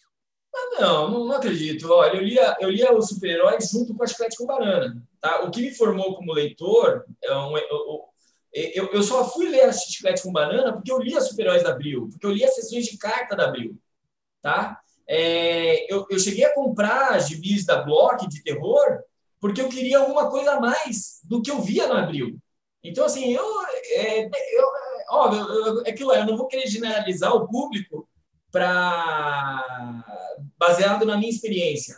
Mas se eu li, se eu cheguei a ser um colecionador hoje, uma coleção grande, se eu se eu leio coletâneas de tiras de jornal, se eu leio revista underground, se eu leio humor, se eu leio erótico, se eu leio terror, isso tudo começou nos quadrinhos de super-heróis, porque é, eu comecei lendo os em bolinha, coisa que eu adoro ler.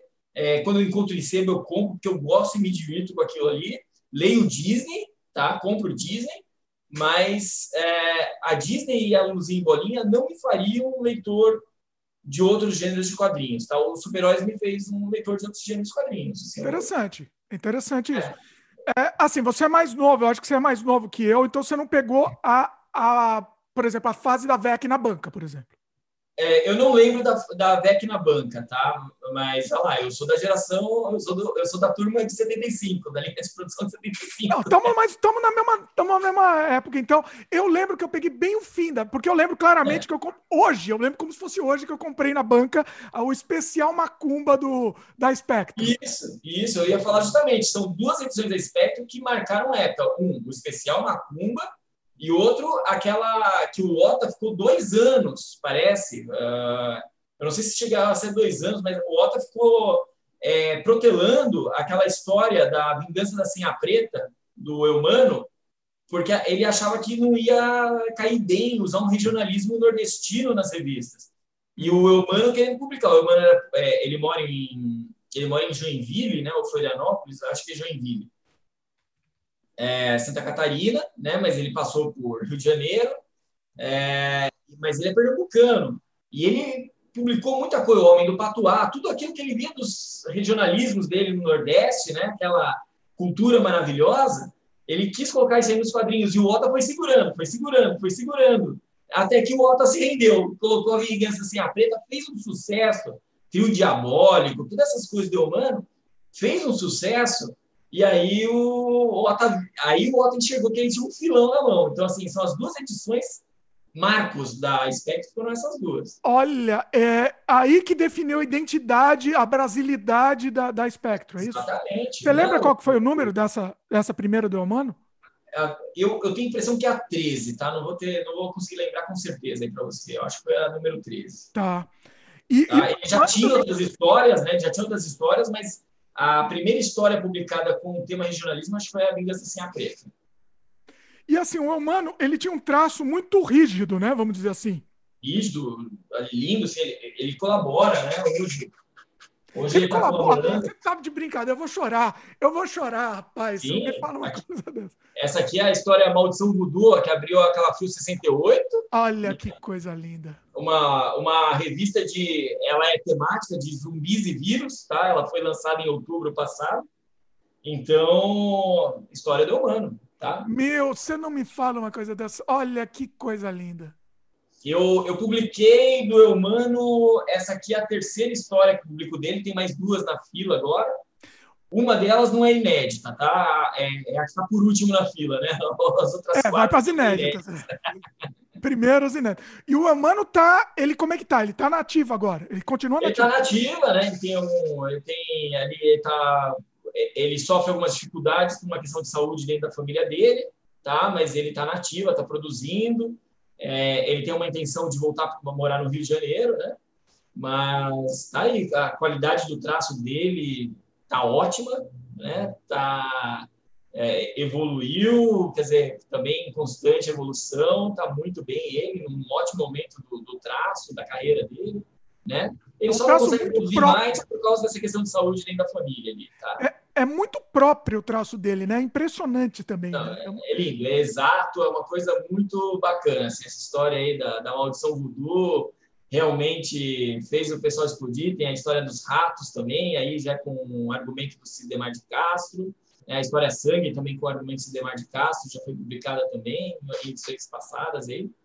É, e o Mano é um cara muito bom de se trabalhar com ele, tá? É um cara muito legal. Olha só, Daniel, você está mexendo, eu preciso ler. Eu não, eu não consegui ler porque eu moro no Canadá, não, não, não sabia se eu teria acesso, mas vamos, vamos conversar. Tem, tem, tem, tem, jeito, é fácil mandar.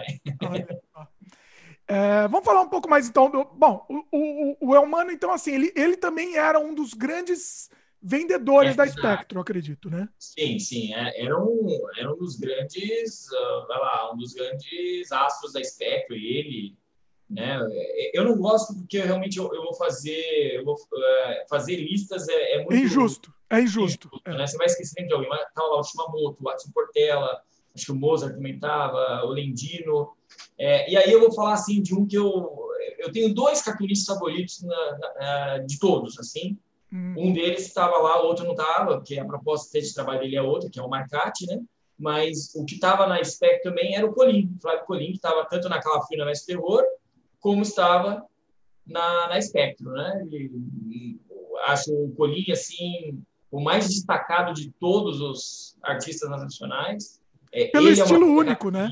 Estilo único, incopiável. Incopiável, é incopiável. Não, não, se você tentar, alguém tentar fazer o traço dele, não consegue. Para quem, e, quem não, não sabe, não visualizar, é um pouco de cordel né? Como que você descreveria? Estilogravura, um estilo ali, lembra estilogravura, tudo. Eu sou muito fã do Colim. Eu tenho três quadros em casa do Colim, telas dele, assim, sabe? Hum. É... Assim, ele é o meu favorito. Eu lamento não nunca ter conversado com ele, nunca ter podido estar junto dele. É, com o Marcati eu já, já satisfiz essa questão, já tive, muitas vezes me encontrei com o Marcati, mas o, o Colim, assim, é, esse sim, acho que se ele tivesse ganho o mercado internacional, ele teria sido muito mais valorizado, a exemplo de Zé do Caixão, ele teria sido muito mais valorizado fora do que propriamente aqui no Brasil. Tá? Ele, ele também passou por todos os gêneros de quadrinhos, é muito... Sim. Ele faleceu aqui, só para informação, ele faleceu em 2002. 2002. É, Essa é enciclopédia, né, Daniel? Não preciso nem pesquisar. eu sou muito fã dessa turma, né? essa é a questão. Né? Em 2002 ele morreu, foi, foi, foi, lamentável. Ano que vem vai fazer 20 anos. Aí é... eu cheguei a publicar uma história do Flávio Colim, né, na, na Calafrio 57, mas eu estou muito contente que agora o material está na curadoria de profissionais bem sérios, Hum. E tomara que logo comece a ser publicadas coletâneas aí do Colim, porque é, realmente o público, eu não vou falar que ele em si merece, porque ele merecia todas as honras e homenagens enquanto ainda estava vivo.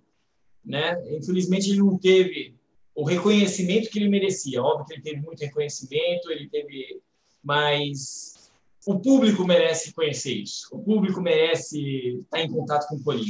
Então, Se você não conhece, você está assistindo, não conhece, vai atrás, faça esse favor para você, assim. Para você mesmo, exatamente isso, né?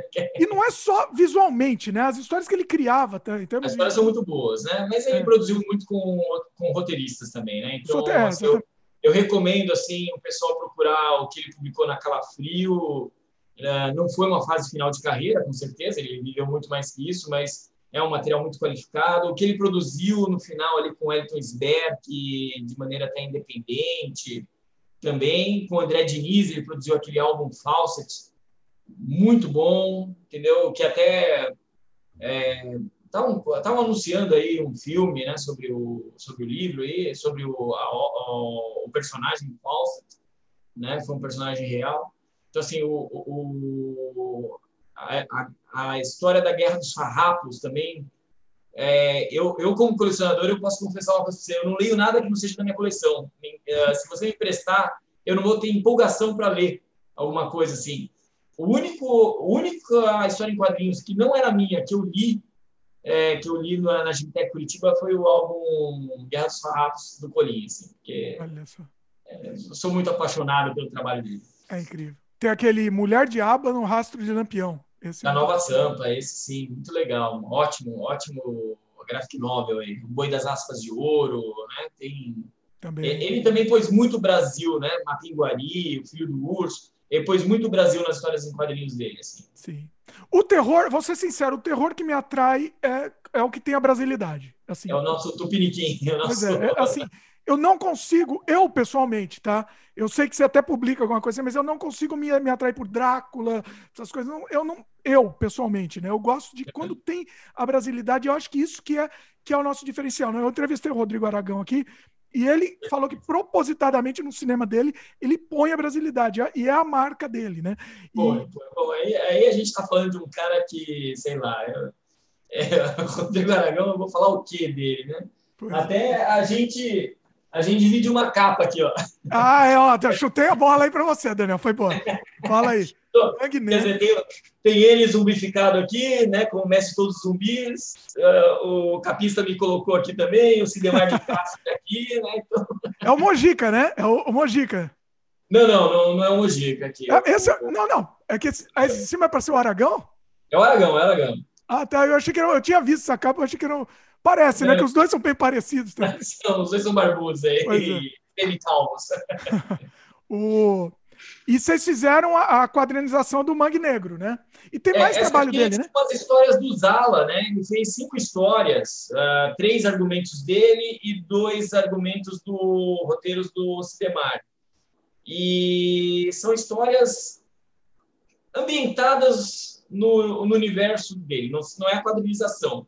Sobre a quadrinização dos filmes do Aragão, é uma coisa meio difícil de fazer, mas tem, tem novidade que vai surgir muito em breve aí. Tá? Olha aí. Olha, o Daniel escondendo o jogo aí da gente. É, eu não posso entregar tudo, assim, eu, eu, eu, só, eu só divulgo bombas quando elas são confirmadas. Eu sou meio medroso de prometer algumas coisas e, e não consigo cumprir, tá? Tá certo, não, tá certo, o caminho é esse mesmo. E tem, é que você tem, tem o especial, né, do, do, no universo do Rodrigo Aragão, né? Mangue, do então, Mangue Negro é esse aqui. Esse aqui é o, esse aqui é o especial, né? A Calafrio especial Mangue Negro, né? Aí são as histórias, as cinco histórias do Zala compiladas num volume só, né? Desenhadas pelo Zala, é, dentro do dentro de uma edição só aqui, né? São é, nem, as histórias do Sidemar elas estão mais ambientadas no Brasil, tá? O, o Zala ele fugiu um pouco do tema mas o Sidemar foi bem fiel no caso. Mas os desenhos são todos do Zala, né? Mas sim, tem histórias, as histórias do Zala até usavam nomes, os personagens têm nomes americanos, tal, que o Zala gostava de fazer isso aí. É. Vamos falar do Zala, então, vai. Acho que já está ah. num, num, momento de, de falar dele também. E da, da história da Calafrio e da Mestre do Terror também, né? Quando começou, porque acho que foi mais ou menos é, no fim da Espectro lá que surgiu a Calafrio e a Mestres. Foi. É, ela surgiu um pouquinho antes, né? Acho que a, a Spectre ela termina em 83, você viu ali, né? 80, eu tenho aqui a, a listagem, peraí que eu já te falo. É, 83, agosto de 83, o último número. A Calafrio, ela começou em 81, mas vamos lá, a história do Zala e da Calafrio, vamos, a gente tem que começar em 63, tá? O que aconteceu? O Zala, ele já tinha uma carreira nos, na Argentina, né? E o mercado argentino entrou em crise, o mercado editorial argentino entrou em crise. Aí veio três argentinos, uh, três artistas que vieram da Argentina, tá? O Oswaldo Talo, que ainda está vivo, né? O Oswaldo Talo veio para o Brasil e logo em seguida chegaram aí o Zala e o Eugênio Colonese, que é, é um ítalo brasileiro, na verdade, né? mas ele estava na Argentina naquela época. Outros que estavam nesse meio também vieram para cá depois, o José Delbó, que depois foi trabalhar na DC Comics, né? o Luiz Meri, foi um roteirista, né, que não, não se tem muitas informações sobre ele, mas eles vieram aqui para o Brasil começaram a trabalhar. E assim um, um, artista bem produtivo no Brasil na época conseguia fazer 20 páginas por mês até 30 páginas por mês. O Zala e o Colonese eles montaram um estúdio chamado Estúdio de Arte em 66 67 e eles tinham uma produção que chegou até 300 páginas por mês, os dois. Nossa. Tá? Então, assim. Empregou... Só ele? e, o Colonese e o Zala juntos, né? Óbvio que tinha uma equipe no estúdio, ah, como né? equipe. Ah. Como equipe, né? Mas eles chegaram a produzir demais esse material em quadrinhos. Ah, e que durou até 69, quando os dois meio que foram para outros rumos, que foi principalmente livros didáticos, ilustração de livros aí, é, que isso aí dava menos trabalho e mais dinheiro, né? Essa questão aí. E encerraram. E eles produziam para outras editoras, né? Entre elas lá, a gente falou aí da Continental, Outubro, né? É, Taíca, JS, produziam guerra, produziam terror, é, até romance aí chegaram a, a, a, ter dentro do catálogo de, do estúdio. Né? Em 81, justamente por causa da VEC, o Zala uh, falou com o Paulo Marte. O Paulo Marte era o chefe dele, era o dono do IBEP, né? uma editora de livros é, didáticos que ainda existe hoje um grupo, né? não é mais os mesmos donos, tal, é o mesmo grupo, que hoje contempla até a editora Conrad. Né? Uhum. Então, o, o Zala, ele foi, ele queria pegar umas histórias dele, ele tinha muitas histórias, ele estava já trabalhando para Abril também nessa época, produzia aí He-Man, né? produzia o Zorro para o Almanac Disney, né? ele fazia as histórias do Zorro desde 72, e o Zala pensou em pegar umas histórias de terror e levar para a VEC, para o OTA avaliar e comprar as histórias dele. Aí o Paulo Marte, que era dono do IBEP, falou assim, Zala, você trabalha aqui para mim, por que, que você não monta sua editora e imprime aqui nas minha, na minha gráfica? Ah. E foi um negócio muito conveniente. Olha. Junto com esse evento, o Miguel Penteado estava se aposentando dos quadrinhos e falou assim: é, Zala, eu estou aqui com. Eu vou vender aqui a, a, a gráfica. Você não quer vir pegar os fotolitos de algumas histórias de terror aqui? Ah, calhou, né? O Zala correu lá e tinha até material dele, da época do estúdio de arte. E isso aí, vamos lá, é, mais de 10 anos depois, né?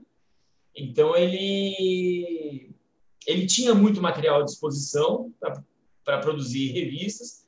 Ele tinha uh, uma equipe de amigos aí que já tinha uma tradição no quadrinhos. Entre eles, eu, eu quero muito elencar o Reinaldo Oliveira, que também é uma grande inspiração para como eu conduzo a redação da revista hoje, tá? E sou muito fã dele como homem de imprensa, não só como um profissional que passou pelos quadrinhos.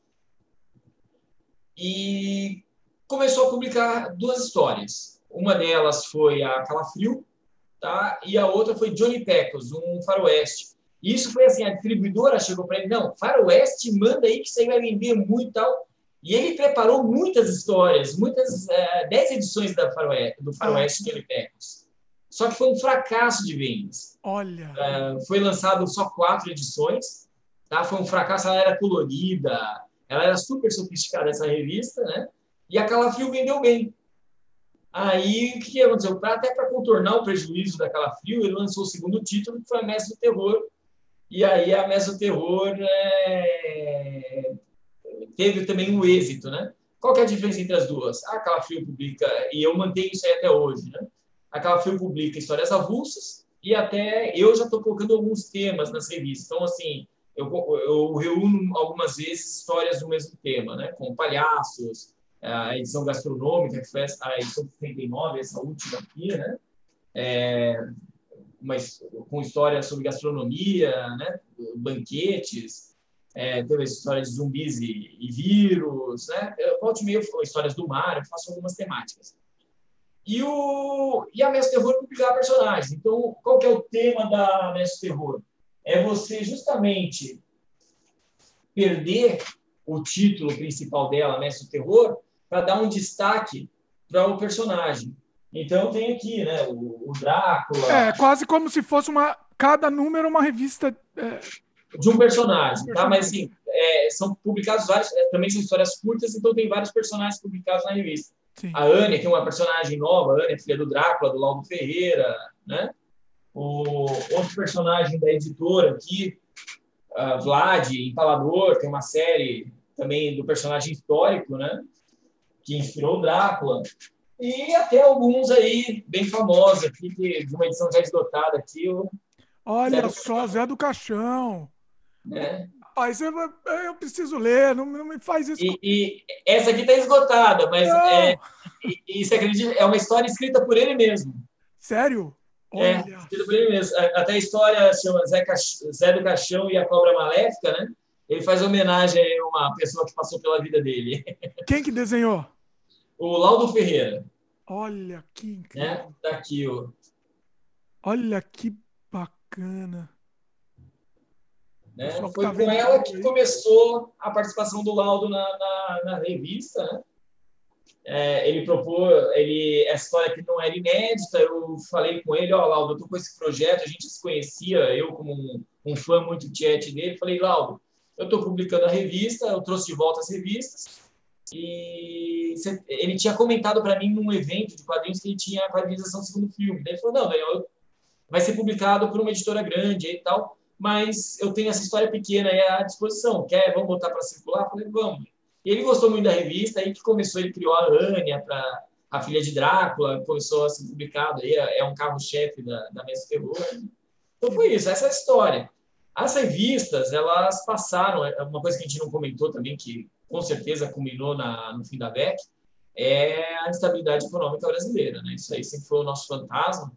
Sim. E a VEC parou em 83 e o Zala foi publicando aquela Fria Mestre do Terror até 92. O interessante é que a Mestre do Terror ela tinha mais vendas e era mais fácil publicar o material. Hoje ainda, é, para mim, ainda é mais fácil publicar também, produzir, né? Digamos, produzir a Mestre do Terror do que a Calafrio. Ah, é? Embora é? eu lance mais calafrio. Né? Eu lance mais calafrios por ano. É, eu lance quatro calafrios por ano e duas mestres de terror. Mas aí tem algumas metas pessoais minhas, que é igualar a numeração, porque o, Zala, quando terminou em 92 e encerrou as revistas, a Mestre Terror estava no número 62 e a Calafrio no 52. E a Calafrio tinha começado um ano antes. Mas era a questão que a, a Mestre Terror era mais fina, né, mais barato, mais acessível. Tinha os personagens, então você tacava lobisomem, Drácula na capa, vendia muito rápido, muito fácil. Então, olha, isso é interessante. Então, ou seja, é. a Mestres vendia muito mais que aquela Frio. Vendia mais que aquela Frio na época, assim. Ela passou, e aí, vamos lá, ela com um ano de defasagem, ela terminou com 10 números na frente. Caramba, então, olha que interessante. Pelos títulos conhecidos, Drácula, Lobisomem, enfim. Principalmente esses dois, né? Teve, teve aí alguns números, por exemplo, que o Zala até colocou ali o Jaguarete, né? Um personagem índio que eles demais desenvolveram, mas vendeu muito mal. Até o, o Zala falava assim, índio nunca mais. então, olha, olha. personagem clássica dele, né? A, a, Zora também vendia muito bem, Zora, Mulher Lobo. Zora. É do, do é. Mozart Couto também, né? Como é que é? É do Mozart Couto, as horas, se eu não me engano? Não, não, a Zora é do Zala, é do Zala, né? Com a Cida Godoy ah. né? E o Oswaldo Cabo. É o lobisomem que acho que era o Mozart Couto que desenhava, né? O lobisomem era desenhado pelo Rodival Matias, né? Rodival Matias. Seguindo, uma, seguindo uma série clássica já do Gedeone Malagola, né? É. E a, que era o Conde Von Boros, né? Sim. O do Mozart ele tinha aquela série do Magro Feiticeiro. Sim. Né? É. Excelente série, né? Então, bom, Mozart é outro que tem uma produção aí nacional. A gente tem que falar dele também, daqui a pouco a gente vai ter que falar dele.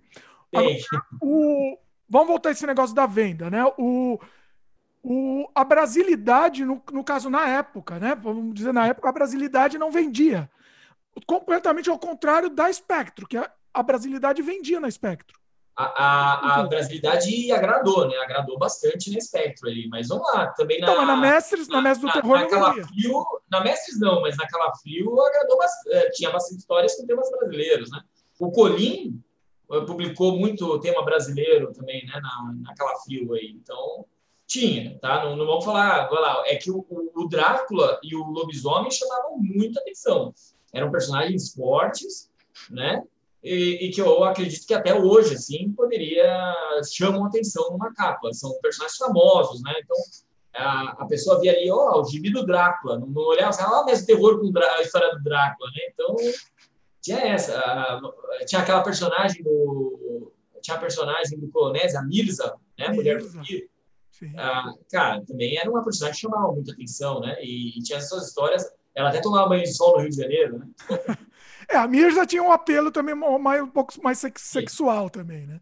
Ela era uma personagem europeia, né? A personagem em si era europeia, né? Mas ela, muitas histórias passaram no Brasil aqui, né? Acho que é uma boa parte das histórias. Né? O Colonese é, apelava pro, pro, pro, pro, sensual, vai, vamos falar sensual, sensual não era é. erótico, né? É. E, e, tinha o Morto do Pântano também, um outro personagem do Colonese, fantástico, um super personagem, pois muito é. legal aí também, que remonta aos anos 60. Né?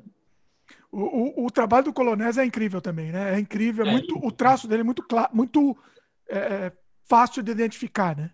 De uma elegância, fazia, ele fazia cartazes dos filmes do Zé do Caixão, né? Ele, o Jaime Cortez, o Shimamoto, não sei se o Shimamoto fez o Zé do Caixão, agora me foge a memória né? Mas o... grande artista, sim. É, tava falando, vamos comentar também o. Bom, a gente estava falando do, do, traço do Zala, também a gente não falou. O traço especificamente do Zala aqui, que é, é, também é um traço muito claro, né? A gente bate o olho e, e descobre que é dele, né? Também. Sim, é bem característico. Eu falo assim, o Zala Polonese, né? Óbvio que tem a característica bem diferente deles. Os olhos, você nota o, o, o, o Clonese tinha assim, uma, um traço um pouco mais claro, né? mas realmente o Zala ele tinha uma elegância de traço e, e, e, a gente tem que citar uma coisa, né? É, na premiação do, acho que o primeiro HQ Mix ou o primeiro Angelo Agostini, acho que foi Angelo Agostini, primeira, ele, tanto o Zala quanto o Clonese, eles foram premiados como grandes mestres no primeiro, na primeira premiação, na primeira edição da premiação, né? Então, é. eles fizeram muito pela indústria nacional, né? Eles produziram bastante. Se a indústria nacional ainda fosse melhor, fosse mais forte aí, o mercado brasileiro fosse mais rigoroso, é, com certeza eles não teriam rumado para outros uh, outros uh, trabalhos aí como livros didáticos, até publicidade aí, ou até quadrinhos mais enlatados aí, como o caso do Zorro, né? Mas é, é, é, muito característico. Assim, usá-la, você bate o olho, você sabe qual que é o, o traço dele ali, né? Pois é. A, a minha impressão é assim, no, no final da, da, dessa primeira geração da Calafrio da Mestres, eu é. sentia que eles já estavam meio que assim, eles queriam produzir, mas a coisa não se sustentava, né? É, vamos lá, isso eu posso falar que aí eu me identifico, né? Continua, né? Até eu, sou, eu sou engenheiro químico, né? Eu, eu, eu, trabalho na indústria e é isso que está permitindo. Hoje as revistas, lá, as revistas é, estão no patamar que eu não trabalho com caixa negativo, mas sim, foram três anos que elas viveram exclusivamente do meu salário, né? Então, já Zala, ele tinha o emprego dele no IDEP, que era realmente o que sustentava as revistas, tá? Óbvio que se eu tivesse as tiragens daquela época, eu estaria dando pulos de alegria. Talvez até que largasse a engenharia. uma, uma, dúvida, qual que era a tiragem da época? Você lembra, assim? 30 mil, 30 mil exemplares, nessa faixa. Da, das, da, da, da Dart. Das de arte, né? O, então... E da, e da época da VEC, da, da Spectrum? É, girava isso aí. A VEC ela tinha um pouco mais, tá? Era faixa 50 mil, né? Alguns títulos, parece que eles até chegaram a arriscar 80 mil exemplares, tá? Olha. mas que era uma tiragem da Eval, da Abril, né? Então, mas assim, a, as editoras de São Paulo, as pequenas editoras de São Paulo, a, a, faixa de tiragem era isso aí, era de 20 mil a 30 mil. É isso que eu não consigo entender. Eu não consigo entender como do nada, entendeu? Uma, um, um volume desse do nada foi, foi soterrado, entendeu? É, os quadrinhos enfrentam uma concorrência, que não é concorrência de outros quadrinhos, né? Mas vamos lá, você, a gente teve o mercado, a internet chegou, a gente teve é, TV a cabo, todas essas coisas, né? Então, a, indústria dos quadrinhos se adaptou, não dá, não dá para falar que ela sumiu, ela se adaptou. É, mas a gente não vai experimentar. Hoje você produz história em quadrinhos para um, uma história em quadrinhos, uma revista em quadrinhos de grande êxito, uma franquia, você está produzindo para 10 mil pessoas, 10 mil leitores, né? É, uma independente ou uma nacional aí de um grande sucesso está fazendo para mil pessoas, duas mil pessoas. Vamos só tirar dessa conta aí o Maurício Souza, que aí você está falando de 50 mil, né? Público bem maior, 50 mil pessoas aí. Você pode Já falar, você pode falar a tiragem da, das suas? Posso, posso. A minha tiragem é bem pequena. Eu tenho 400 exemplares que eu gosto de tiragem. E quando elas esgotam, né, boa parte disso é escoado para bibliotecas, escolas, artistas, né? Então, assim, o meu recorde de vendas hoje está em 330 exemplares, aí, 340 exemplares numa edição, que é até essa daqui, quando esgota, né? Que é a Musa do Caixão, tá? E se esgotar... Se tivesse imprimido, impresso um pouco mais, eu teria vendido umas 10 a mais. Tá Entendi. Você não pretende, então, assim, que esgotou, esgotou. Você não pretende refazer a tiragem.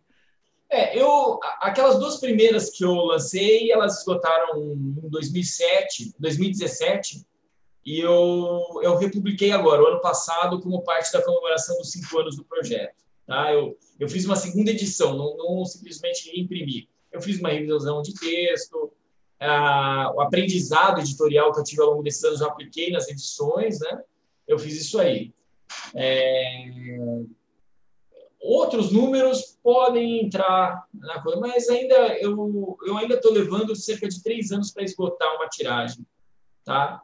Então, assim, se eu tivesse esgotando em um ano, eu já pelo menos dobraria essa tiragem, tudo, mas não, não dá ainda. Não, é, eu, eu, não, não é só o retorno financeiro, mas é justamente esgotar a tiragem. Porque uma coisa é você ter ali é, uma grana dedicada a isso, tá? um orçamento para isso aí. Outro é você faltar espaço em casa por estoque. Então. e você tem que gerenciar isso, né? O complicado é isso também. É tudo. Assim, vai lá. A parte editorial é comigo. A diagramação eu tenho o Cidemar de Castro, que me ajuda muito, ele trabalha muito nas revistas. A parte redação, a maior parte é comigo. Hoje eu já tenho mais colaboradores para produzir matérias, essas coisas, mas as colunas basicamente são comigo. Tem outras colunas que são exclusivas, mas é de uma página de outros colaboradores. Né? O Luiz Eilenberg tem uma página de crônicas, a Eide Borges tem uma página literária. Então, assim, tem isso. Ah, a, as histórias eu compro de artistas para publicar, né?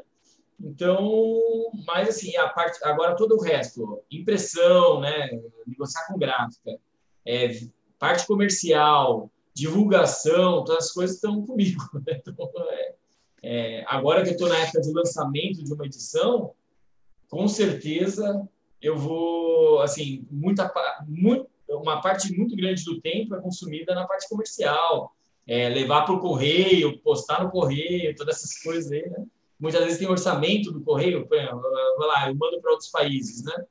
Aí eu não tenho aquela tabelinha muito fixa, às vezes muda um código postal, é um preço totalmente diferente, tem que orçar, então gasta bastante tempo isso aí. A parte, e, e pior, né? Se tiver um volume maior, você, você é, complica mais ainda, né? É, Dimitri, eu tenho uma bandeira muito grande isso aqui.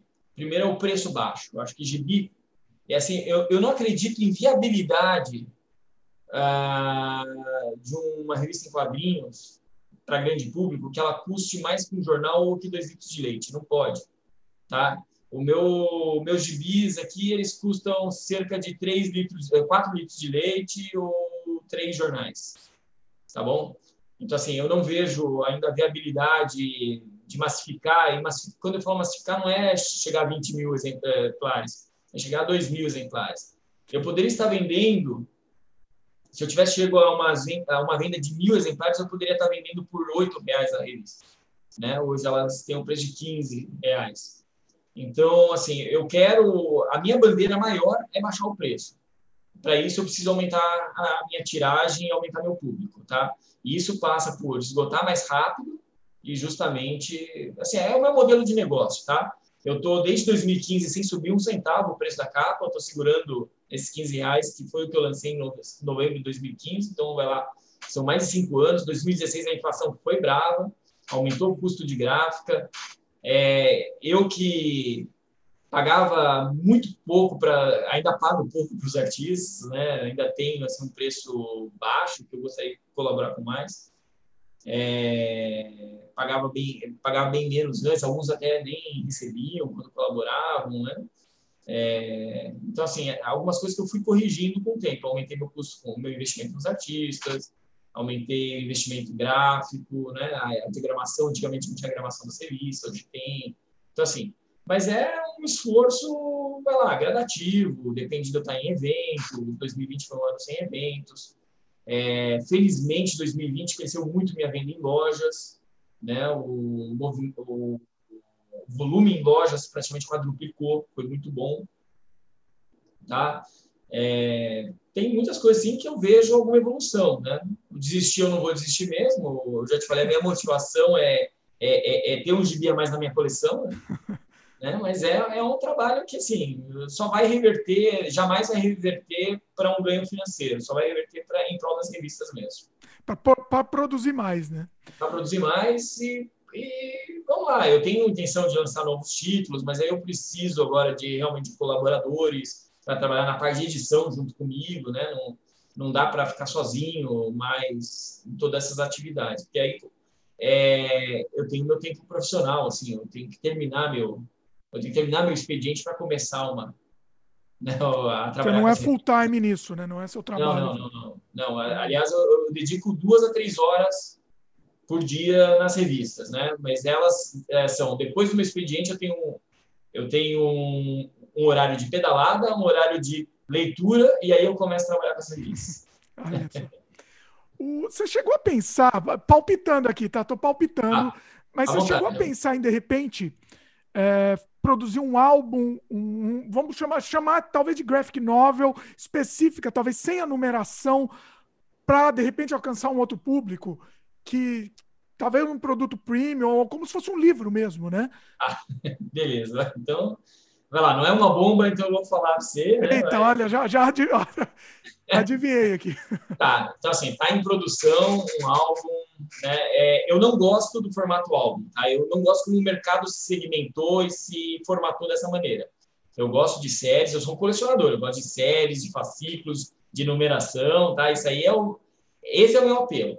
Quando eu lancei a, a edição da Calafrio, especial Mangue Negro, tá? Ela não tem numeração na capa, é. mas ela é no expediente aquela Frio Especial 6, que na época da The Art tem cinco números, né?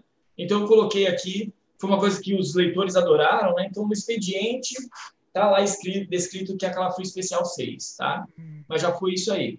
Agora tá em produção, que não vai ser uma Calafrio especial, tá? Tá em produção o álbum, que é uma coletânea de todas as histórias de terror publicadas no Brasil, do Joy Bennett, antes dele ir para o mercado americano, tá? Eu pretendo lançar como comemoração do sexto ano de, do meu projeto. É, as histórias já estão selecionadas, falta uma parte só de catalogação das histórias. Os textos que vão abrir as histórias já estão todos prontos, né? Ah, como vai ser o álbum? Vai ser um capa dura, então, vai ter isso, né? mas vai ser mais assim como um reconhecimento pelo trabalho do Benê, pela carreira dele, né? Ele ele está fazendo um, um, trabalho muito bom no Incrível Hulk agora, no Immortal Hulk, né? Já foi duas vezes indicado ao Eisner. É, é para reconhecer esse grande artista que se desenvolveu muito na fase da Calafrio, né? Ele foi publicado pela Press, pela Calafrio, pela ICEA, né? Teve algumas editoras aí que publicaram e ele vai voltar agora. Hein? Vou fazer esse álbum compilando todas as histórias de terror dele. Ele também tem as histórias eróticas, tá? Que eu gostaria muito de publicar, mas é, é, é, um, é uma coisa arriscada. difícil, na, na, no mundo que a gente vive hoje é difícil, né? É não, e, e, vários dos meus poucos leitores já se manifestam assim, ah, Daniel, o erótico, sei lá, não publica não, né? Então, deve, eu, eu, imagino que deve ter gente reclamando da, da moça pelada na capa daí, daquela frio, né? Deve ter. Não, na verdade, ela chamou bem a atenção e, e, e, e fez, uma, fez um sucesso essa capa, tá? Essa capa eu posso dizer que ela teve o meu assim, ela foi a que chamou a atenção mais rapidamente para o pessoal adquirir. Que muitas vezes eu tenho leitores que esperam sair duas edições, três edições para adquirir, porque eles, o que acontece, eles otimizam o frete, né? A postagem, que sai, vai lá para uma edição, para três edições, sai quase a mesma coisa. A diferença sai de bem, bem pequena, né? Então, nessa aqui foi uma edição que bastante gente correu atrás. Assim, eu, não, eu, eu não tive nenhuma restrição sobre a nudez na capa. Teve um comentário só e teve gente que falou assim, ah, mas essa é uma edição erótica. Não, não vai, velho. A, a, edição é, gastro, é gastronômica, né, sobre gastronomia. E, e só na lojinha do Facebook que o Facebook bloqueou a capa, assim. Aí eu fiz um corte nela, né? É, então... eu percebi, eu percebi que você deixou uma parte só. É. Exato, eu deixei um corte nela ali. Pra, na, pra na Inquisição que a gente vive aqui, acontece. Ah, não, tudo bem. É, é a regra do Facebook, eu vou, eu vou seguir a regra, não tem, não tem Agora, talvez seja o caminho, então. Pode ser um caminho. Uma coisa, você deve ter um público muito fiel, né? Tem o que, o que compra, compra tem, todos. É isso? Tem. Eu, eu tenho um público fiel, né? Uh, eu digo assim, hoje o meu público esporádico está nos eventos e é um público assim que ele espera o próximo evento para comprar. Hum. Tá? Ele não é, ele não é assim, ele se formou no evento e vai pedir a partir de agora. Não, ele espera o próximo evento, mesmo que demore um ano, tal, para adquirir as edições. Tá. É, o público de evento tem esse comportamento, tá? Então por isso que eu não posso deixar de estar nos eventos principais, aí, os maiores, tá? É, eu tenho um público fiel que compra nas lojas e tenho um público fiel que compra diretamente por mim pelo correio. Esse, assim, o meu primeiro público formado foi justamente saudosistas da revista. Depois passou a ser aí novos leitores. Quando chega um novo leitor, principalmente criança, eu faço o gibi para criança também, né? É, eu, eu, não, eu não publico nada que eu não gostaria que meus filhos Uh, não lê, sim. Tá? Mesmo porque a gente, a gente leu quando era criança, né? A gente leu com 10 anos. Quando eu era mais novo que meus filhos, eu lia coisa é. mais pesada até. Né? Eu, quando eu comprei aquele especial Macumba lá, eu devia ter, sei lá, 6, 7 anos. Eu fui para a banca e comprei o especial Macumba. É, é isso aí, é isso aí. Assim, eu não quero publicar nada que meus filhos não possam ler, tá? Então. E é, e é interessante isso, desculpa interromper, é. mas é interessante porque você está formando um novo público, uma nova. Para formar o público, exatamente. Vamos, vamos eu... parar um pouco de super-herói, né? O pessoal parar um pouco de super-herói e vamos, vamos ler uma coisa diferente, né? Vamos ler, assim, não é uma coisa diferente, é uma coisa até comercial, com formato comercial. Não, estou dizendo né? assim, diferente é. do que eles estão acostumados. Exato. Pra gente é diferente, para a gente é a continuidade do que a gente gosta. Eu, eu, assim, eu participo de alguns, eu não participo, mas eu estou presente em alguns grupos de Facebook, de e de WhatsApp e tal, e quando eu só vejo o pessoal lá, ah, eu consegui a última edição do Homem-Aranha, tá, sabe? Tá legal, eu, eu quero que o cara leia Homem-Aranha, eu não quero que ele deixe ler Homem-Aranha, mas, pessoal, tem, tem um mundo muito mais interessante aí e muito mais próximo de você, né? Vamos, então, vamos abrir o leque, exatamente. É, a gente não tá falando, ah, para de ler, não, não precisa, mas abre Exato. o leque, né? É, Exatamente. É, né? e, e, assim, eu vou ser sincero, eu, eu faço assim, propositadamente podcast falando desse assunto, eu sei que não vai estourar de audiência, eu sei, mas é a minha obrigação moral fazer isso. Eu, eu preciso fazer isso porque eu quero que as pessoas abram a cabeça. Né? É, então, é legal, legal. Assim, agradeço isso aí, porque realmente é, é, é um momento interessante. Vamos lá, eu, eu acredito que eu ainda posso subir muito a minha tiragem, né? É, tem um público que eu quero atingir, quero formar, e eu quero, assim, que o dia que eu deixar de editar essas revistas, é, eu não quero deixar de editar e elas morrerem. Eu quero que outra pessoa siga o que eu estou fazendo como eu estou dando uma sequência, pelo menos, ao legado do Zala. Né? Então, e, e, assim, eu, quando peguei a revista, eu peguei a partir de um zero de novo. Eu quero entregar para alguém a partir de um mil, entendeu? Então... Como que está sendo a sua... A, a, qual que é a periodicidade? Tá, hoje eu lanço seis edições normais por ano. Tá. tá? É, então vamos lá. É, todos os meses pares. Tá? Então, Mestre do Terror sai em fevereiro e agosto. E aí, mês de abril, junho, outubro e dezembro sai uma calafrio. Né? Então, são seis edições por ano, cada dois meses está saindo uma edição. Né? Fora alguma coisa que de repente eu jogo algum especial aí. Né? Então, o ano passado eu fiz as duas né, as duas segundas edições das duas primeiras, uh, das duas primeiras revistas que eu lancei. Né? Junta mais aqui, junta mais. Ah, aqui assim, né? Então, eu fiz o lançamento delas para leitores que perderam. Muitos leitores compraram as primeiras, é, compraram essa daqui e gostaram mais de como elas ficaram agora, né? É bem justificado aí pelo trabalho que foi feito. Então, tem isso, né? A... E aí, esse ano eu pretendo lançar pelo menos, tá? Tem, tem esse especial, essa coisa que eu não quis anunciar um pouco mais cedo aí, né? Mas só pela incerteza da entrega ainda, o material ainda está sendo produzido. E esse especial do Joy Banner, que vai chamar Margens Negras, né? Porque ele sempre publicava as histórias em quadrinhos dele com. Ah, ele pintava a margem de preto para ele justamente identificar as revistas nas bancas, porque elas vinham em plástico, né? Ah. Então ele via que elas eram. Ah, que elas estavam em. É, tinha histórias dele na revista. Então, essa daqui. Fica mais fácil encontrar, né? Você no meio da revista, você vê uma, uma Exatamente. preta, olha só. É, essa aqui é um exemplo de uma história do Bennett, né? Então ele fazia essa margem negra, né? Olha só.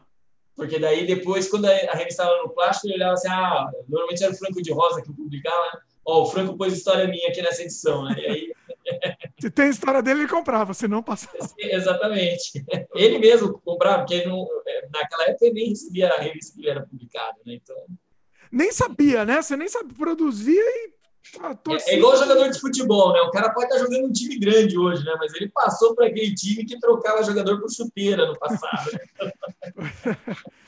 Bom, pessoal, a conversa tá ótima, mas eu, a gente vai ter que dar uma pausa aqui, vai ter que dividir em dois episódios, porque o programa ficou gigantesco. Então, eu preferi parar mais ou menos no meio da conversa e a gente vai voltar posteriormente com outro programa aqui com o Daniel Sachs trazendo muito mais informação pra gente, muito mais curiosidades. Vocês não perdem por esperar. No próximo programa a gente vai conversar sobre o terror nos anos 90, né? O fim do terror no Brasil, os motivos que levaram esse fim do terror. Uma curiosidade que eu tive um desenho publicado na Calafrio, a gente vai contar também sobre isso. Vai falar sobre a distribuição restrita, vai falar sobre comic shops, vai falar sobre outros artistas nacionais também, vamos falar sobre editais, vamos falar sobre pirataria, scans, vamos falar sobre outros tipos de quadrinhos brasileiros, vamos falar sobre os herdeiros, a polêmica dos herdeiros, o preconceito com quadrinhos de terror, vamos falar também sobre a retomada do terror no Brasil, não só nos quadrinhos, como no cinema, em outras áreas também. A gente vai falar sobre muita, muita, muita coisa nesse papo que tá incrível. Então, logo, logo vocês vão ver a continuação desse programa aqui. Eu achei melhor dividir em dois, justamente para o programa não ficar tão grande, porque se a gente fosse lançar tudo junto, ia ficar um programa de quatro horas de duração. Então, eu preferi dividir em dois programas de mais ou menos duas horas. Eu acho que vai ser um tempo legal, porque eu acho que programa muito longo acaba afastando o pessoal. Então, a gente resolveu dividir em dois blocos de duas horas. Espero que vocês tenham gostado. Lembre-se de dar um like aí pra gente se estiver assistindo no YouTube se inscreve no canal se ainda não é inscrito e clica no sininho de notificação para sempre receber as novidades e os programas novos que são lançados aqui todas as semanas. É isso, pessoal? Então, logo logo a gente volta com mais Daniel Sachs aqui falando sobre muitas outras curiosidades do mercado editorial de quadrinhos brasileiros. É isso? Valeu e até a próxima.